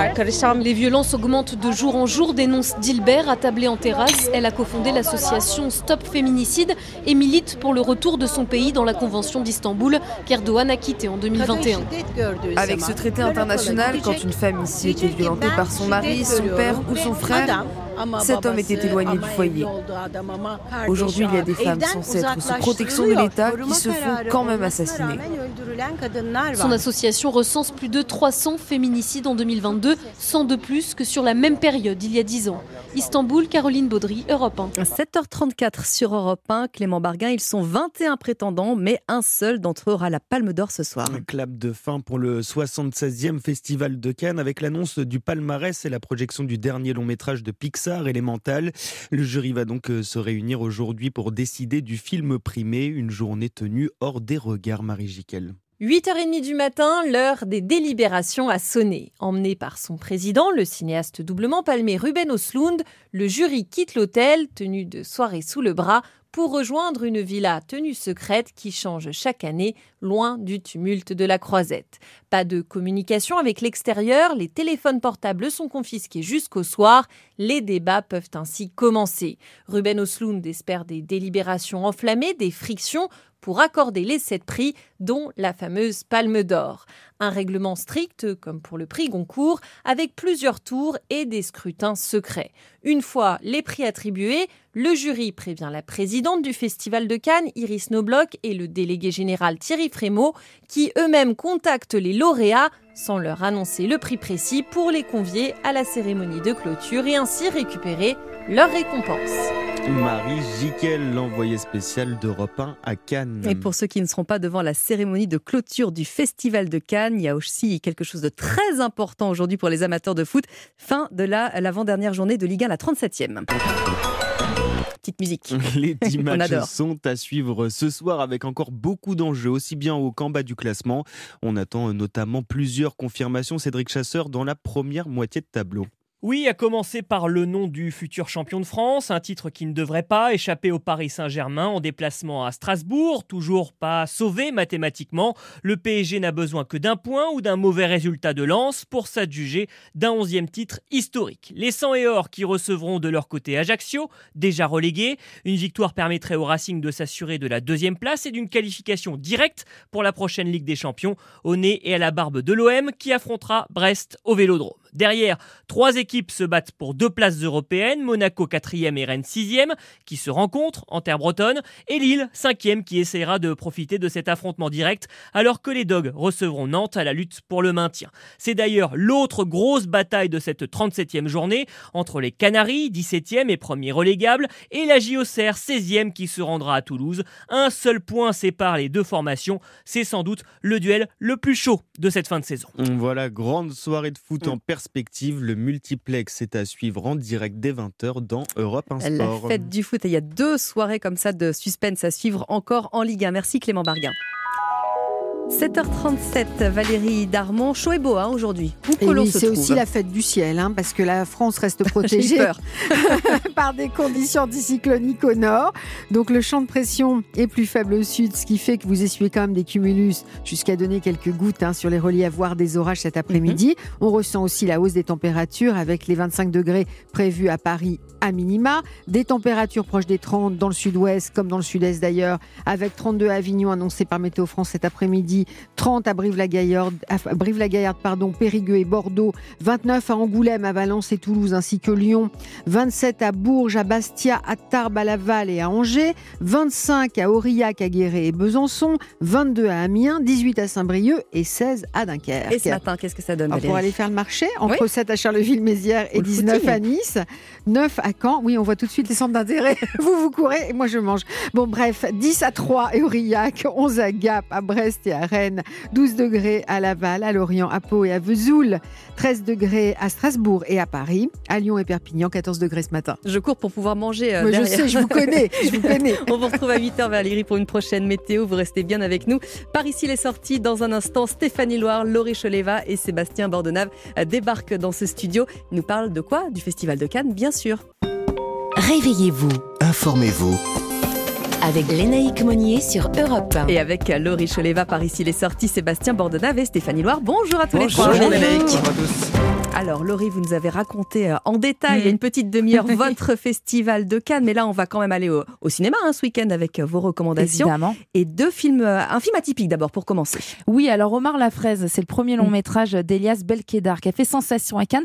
Pourquoi? Parce qu'ils ont monté les marches au son d'un orchestre traditionnel algérien. Je vous laisse imaginer l'ambiance pour ce film violent, drôle et tendre à la fois. C'est euh, c'est Omar. Il déprime, il veut rentrer en France.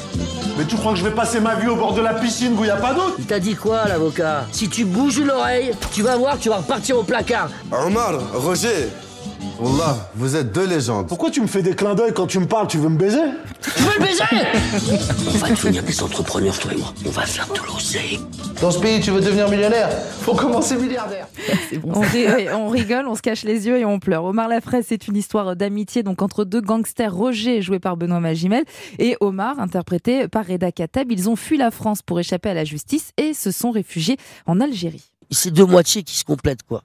Roger, il veille sur son ami euh, Omar Lafraise. Omar, c'est quelqu'un de sanguin, euh, vif, il est, il prêt à faire n'importe quoi pour pouvoir rentrer en France, alors qu'on lui interdit et il aime pas qu'on lui interdise les choses. C'est deux personnages très libres en fait, très libres et comme des marmots, comme des enfants. Benoît Magimel, l'air drôle, hein. nous avons reçu dans Club. Ah, c'est extrêmement drôle. C'est un peu le, euh, le Pulp Fiction du bled. Et, et puis c'est aussi un film qui montre l'Algérie, ses rues, ses paysages et sa jeunesse comme on la voit peu au cinéma. Alors il y a un choc également, un film choc avec euh, Virginie Efira euh, qui fait partie euh, de, qui sera avec vous dans Clap hein, tout à l'heure à 17h. Effectivement, on aura la chance de recevoir Virginie Efira pour revenir sur euh, L'amour et les forêts Ouais. qui est dans les salles hein, depuis mercredi. Un film réalisé par euh, Valérie Donzelli qu'elle a écrit spécialement pour Virginie. Elle joue une femme qui tombe amoureuse d'un prince. Alors c'est pas le prince charmant, même s'il s'appelle euh, Grégoire l'amoureux. Il est joué par euh, Melville Poupeau et il va se révéler être un mari euh, toxique et destructeur. Plains de ton mari Pourquoi tu fais toujours que je me plaigne de toi? Pardon, excusez-moi. Pourquoi tu m'as raccroché au nez? J'étais en cours. Tu rentres à quelle heure? 17h, pourquoi? Il t'appelle tout le temps, ton mari, hein? Oui, il est comme ça.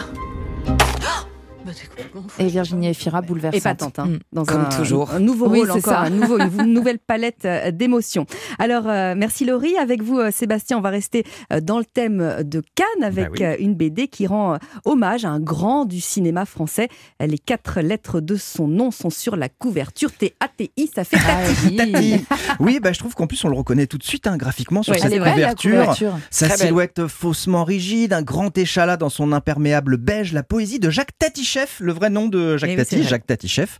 La BD s'appelle Tati et le film sans fin, publié chez Glénat, une occasion réussie de se replonger ou découvrir, pourquoi pas, euh, le précurseur qui a été Monsieur Hulot. Les dessins d'Olivier Supio sont comme Tati, hein, précis, juste, sans fioriture. L'histoire est scénarisée par le Brestois Arnaud Le Gouet-Fleck. Je sais pas si c'est un ami à vous. euh, peut-être.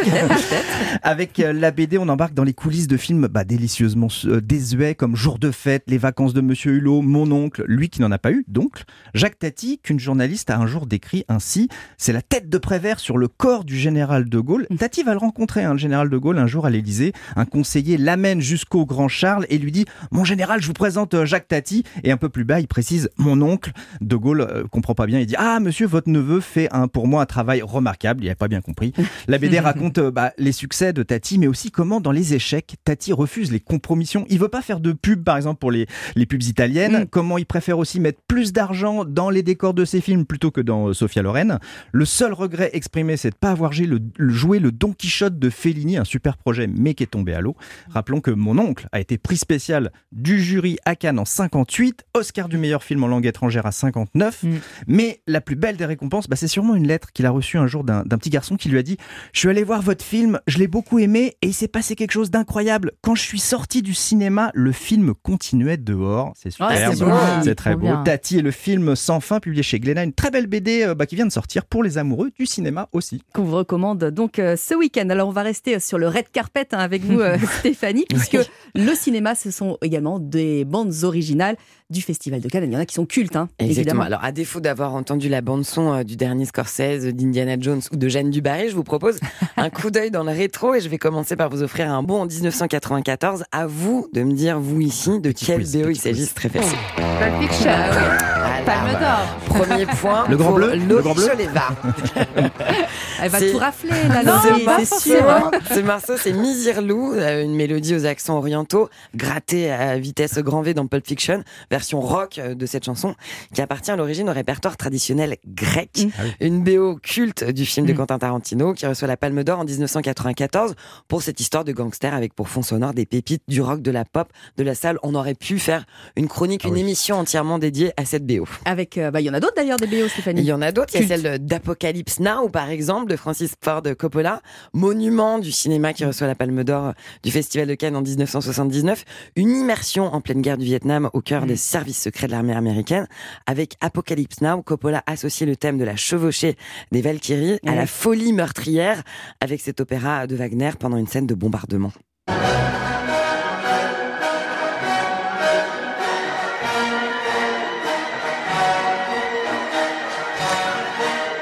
J'imagine C'est les gens glaçant.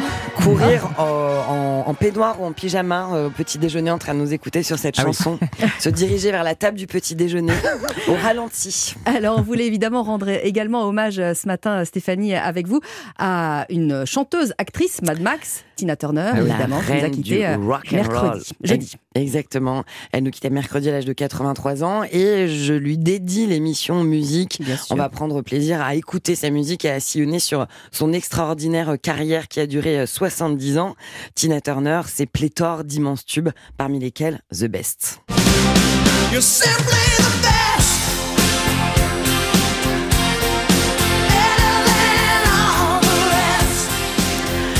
Et il y a tellement de tubes dans la discographie de Ah Tina ouais. Turner. Une heure, ce sera presque pas suffisant, mais ce sera Une déjà bête agréable. de scène, on sera ravis d'écouter ça. Et hommage à Jean-Louis Murat également. Là, ce sera pour euh, dimanche Dans l'émission de dimanche, dans laquelle je reçois Louis Bertignac et Cathy Melua, la chanteuse britannique. Ah, la toute douce chanteuse britannique. Merci beaucoup à tous les trois. Merci à vous. Europe 1 matin week-end. Lénaïque Monnier. 7h48 sur Europe 1, le journal permanent Clément Barguin. Au lendemain du déclenchement d'une alerte enlèvement, la petite Eya, 10 ans, a été retrouvée hier après-midi au Danemark. Suspectée euh, du kidnapping et visée par un mandat d'arrêt européen, son père et un complice ont été interpellés. L'agence de notation européenne SCOP décide d'abaisser la perspective de la France. Sa note pourrait donc être dégradée prochainement, comme l'a récemment fait l'agence Fitch. Euh, SCOP justifie sa décision par un risque d'affaiblissement des finances publiques, notamment en raison des difficultés dans la mise en œuvre des réformes. La Palme d'Or va être décernée, c'est l'heure de la cérémonie de clôture du 76e Festival de Cannes. Ken Loach pourrait devenir le premier réalisateur à remporter une troisième Palme d'Or. Au total, 21 longs métrages sont en compétition. Et puis ces soirées multiplex en Ligue 1, la 37e et avant-dernière journée euh, promet son lot de tension. En tête de classement, si Lens l'emporte face à Ajaccio, les 100 et or seront garantis de finir dauphin du PSG.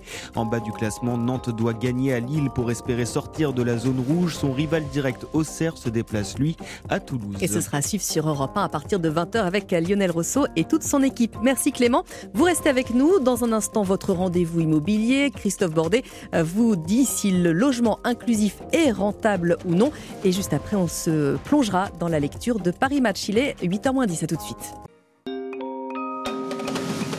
Europe 1 matin week-end. Lénaïque Monnier. Bienvenue chez vous.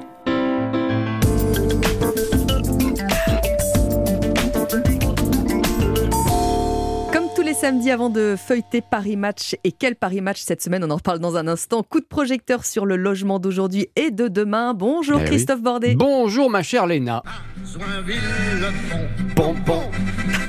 Ah oui, c'est moderne. À Joinville, le pont, pont, pont, au bord de la Marne, Marne, Marne.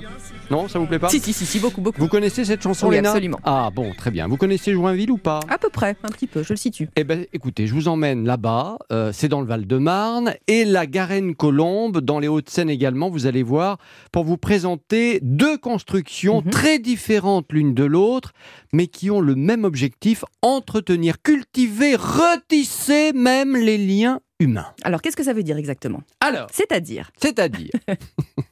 C'est ce que non mais on rigole parce que c'est marqué sur sa feuille, c'est-à-dire voilà, bon. ce que l'on appelle donc du logement inclusif et ça pousse en ce moment vraiment comme des champignons. Tout d'abord à la Garenne-Colombe si vous souhaitez passer vos vieux jours sans être seul Mm. et après avoir vendu votre maison ou votre appartement parce que bah oui ça demande de l'entretien, que vous n'avez plus le courage, ce genre de logement est fait pour vous. Bâtiment style haussmanien, 123 logements au top du top en matière d'économie d'énergie pour les plus de 70 ans, encore bien en forme, et des personnes légèrement handicapées également. L'idée c'est quoi? C'est de vivre ensemble tout en ayant son propre appartement Mhm. avec sa cuisine, sa chambre, sa salle de bain, mais également des espaces communs truffés d'activités. Explication avec Franck Elary, il est directeur général du Crédit Agricole Immobilier Corporate et Promotion. une salle de gym, euh, une salle informatique, un jardin potager, et ces différentes populations vont pouvoir se retrouver euh, autour justement santé euh, et, et- et sport, et surtout aussi un accompagnement médical 24 heures sur 24, 7 jours sur 7. Vous êtes à côté des transports, à côté des commerces, à côté des services. On n'est pas euh, renfermé sur soi-même, mais ouvert aux autres, et les autres sont ouverts à ces populations. Alors Léna, C'est on n'est pas bien On n'est pas seul en tout cas. On n'est pas bien dans Mm, ce logement inclusif, hein, Si. franchement. Question les seniors concernés achètent-ils le bien ou bien le loue-t-il Réponse. C'est de la location. Sur la pension de famille et la résidence accueil, vous êtes plutôt euh, autour des tarifs du logement social. hein. Sur la résidence senior, vous êtes dans le privé et dans le libre, donc on est plutôt sur des tarifs du libre.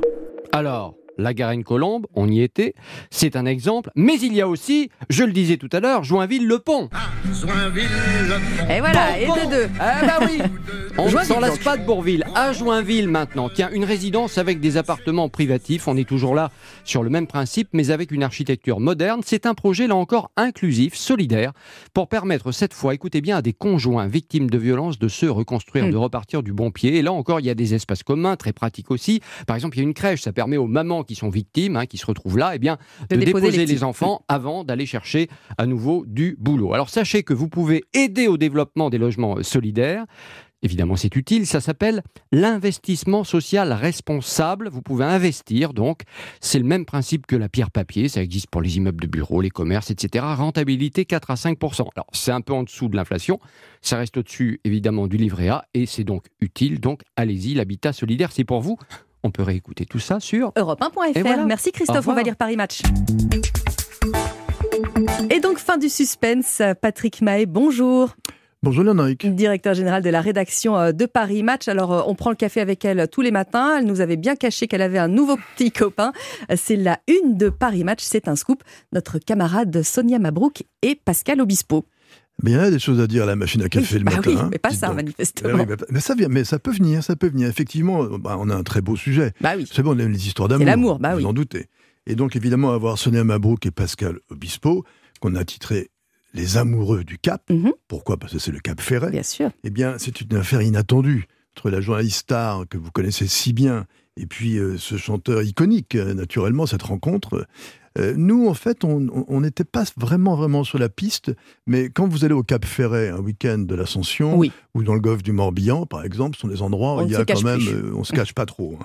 Mais simplement, on avait su qu'elle se ferait une signature de, de, de livre, une dédicace, euh, le 19 mai, donc quelqu'un nous en avait parlé. Et puis, bah, les photographes sont là, et évidemment, ils font leur métier. Eh oui. Ils, sont là, ils, ils font leur métier. Et on a su après, en faisant l'enquête, quand même, que cette histoire remontait déjà à quelques semaines, quelques mois presque, euh, lors d'une conférence qui avait été tenue, une conférence de Michel Onfray, Mhm. euh, avec Sonia, où euh, bah, Pascal Obispo était dans la salle et il l'a entendu beaucoup parler du sacré, lui expliquer qu'elle avait écrit son livre avec l'encre du cœur et la pointe de l'âme. Et lui, qui également euh, est un peu une âme blessée par la vie, bah, il s'est senti rapproché, approché d'elle. Euh, il était derrière ses lunettes sombres euh, qu'on connaît bien, celles de Obispo, noires pratiquement toujours, euh, et il l'écoutait religieusement. Et bien voilà, cette écoute religieuse se transforme en rencontre idyllique. Et en romance, En on romance, découvre. ils, ne cachaient pas du tout leur complicité dans les rues de Ferret. hein. Bon, dans- ça c'est dans Paris Match cette semaine et le hors-série qu'on souligne évidemment, la folie Roland Garros, le tournoi officiel débute demain. Donc ça c'est à, à découvrir également. Merci beaucoup Patrick Mahé. Merci Lénaric. 7h58 sur Europe 1, autrement dit, le journal de 8h arrive dans deux toutes petites minutes. Le journal de ce matin consacré au plastique, il est présent partout autour de nous, beaucoup trop. Les pays du monde entier se penchent sur le sujet à Paris aujourd'hui. À tout de suite. Europe 1.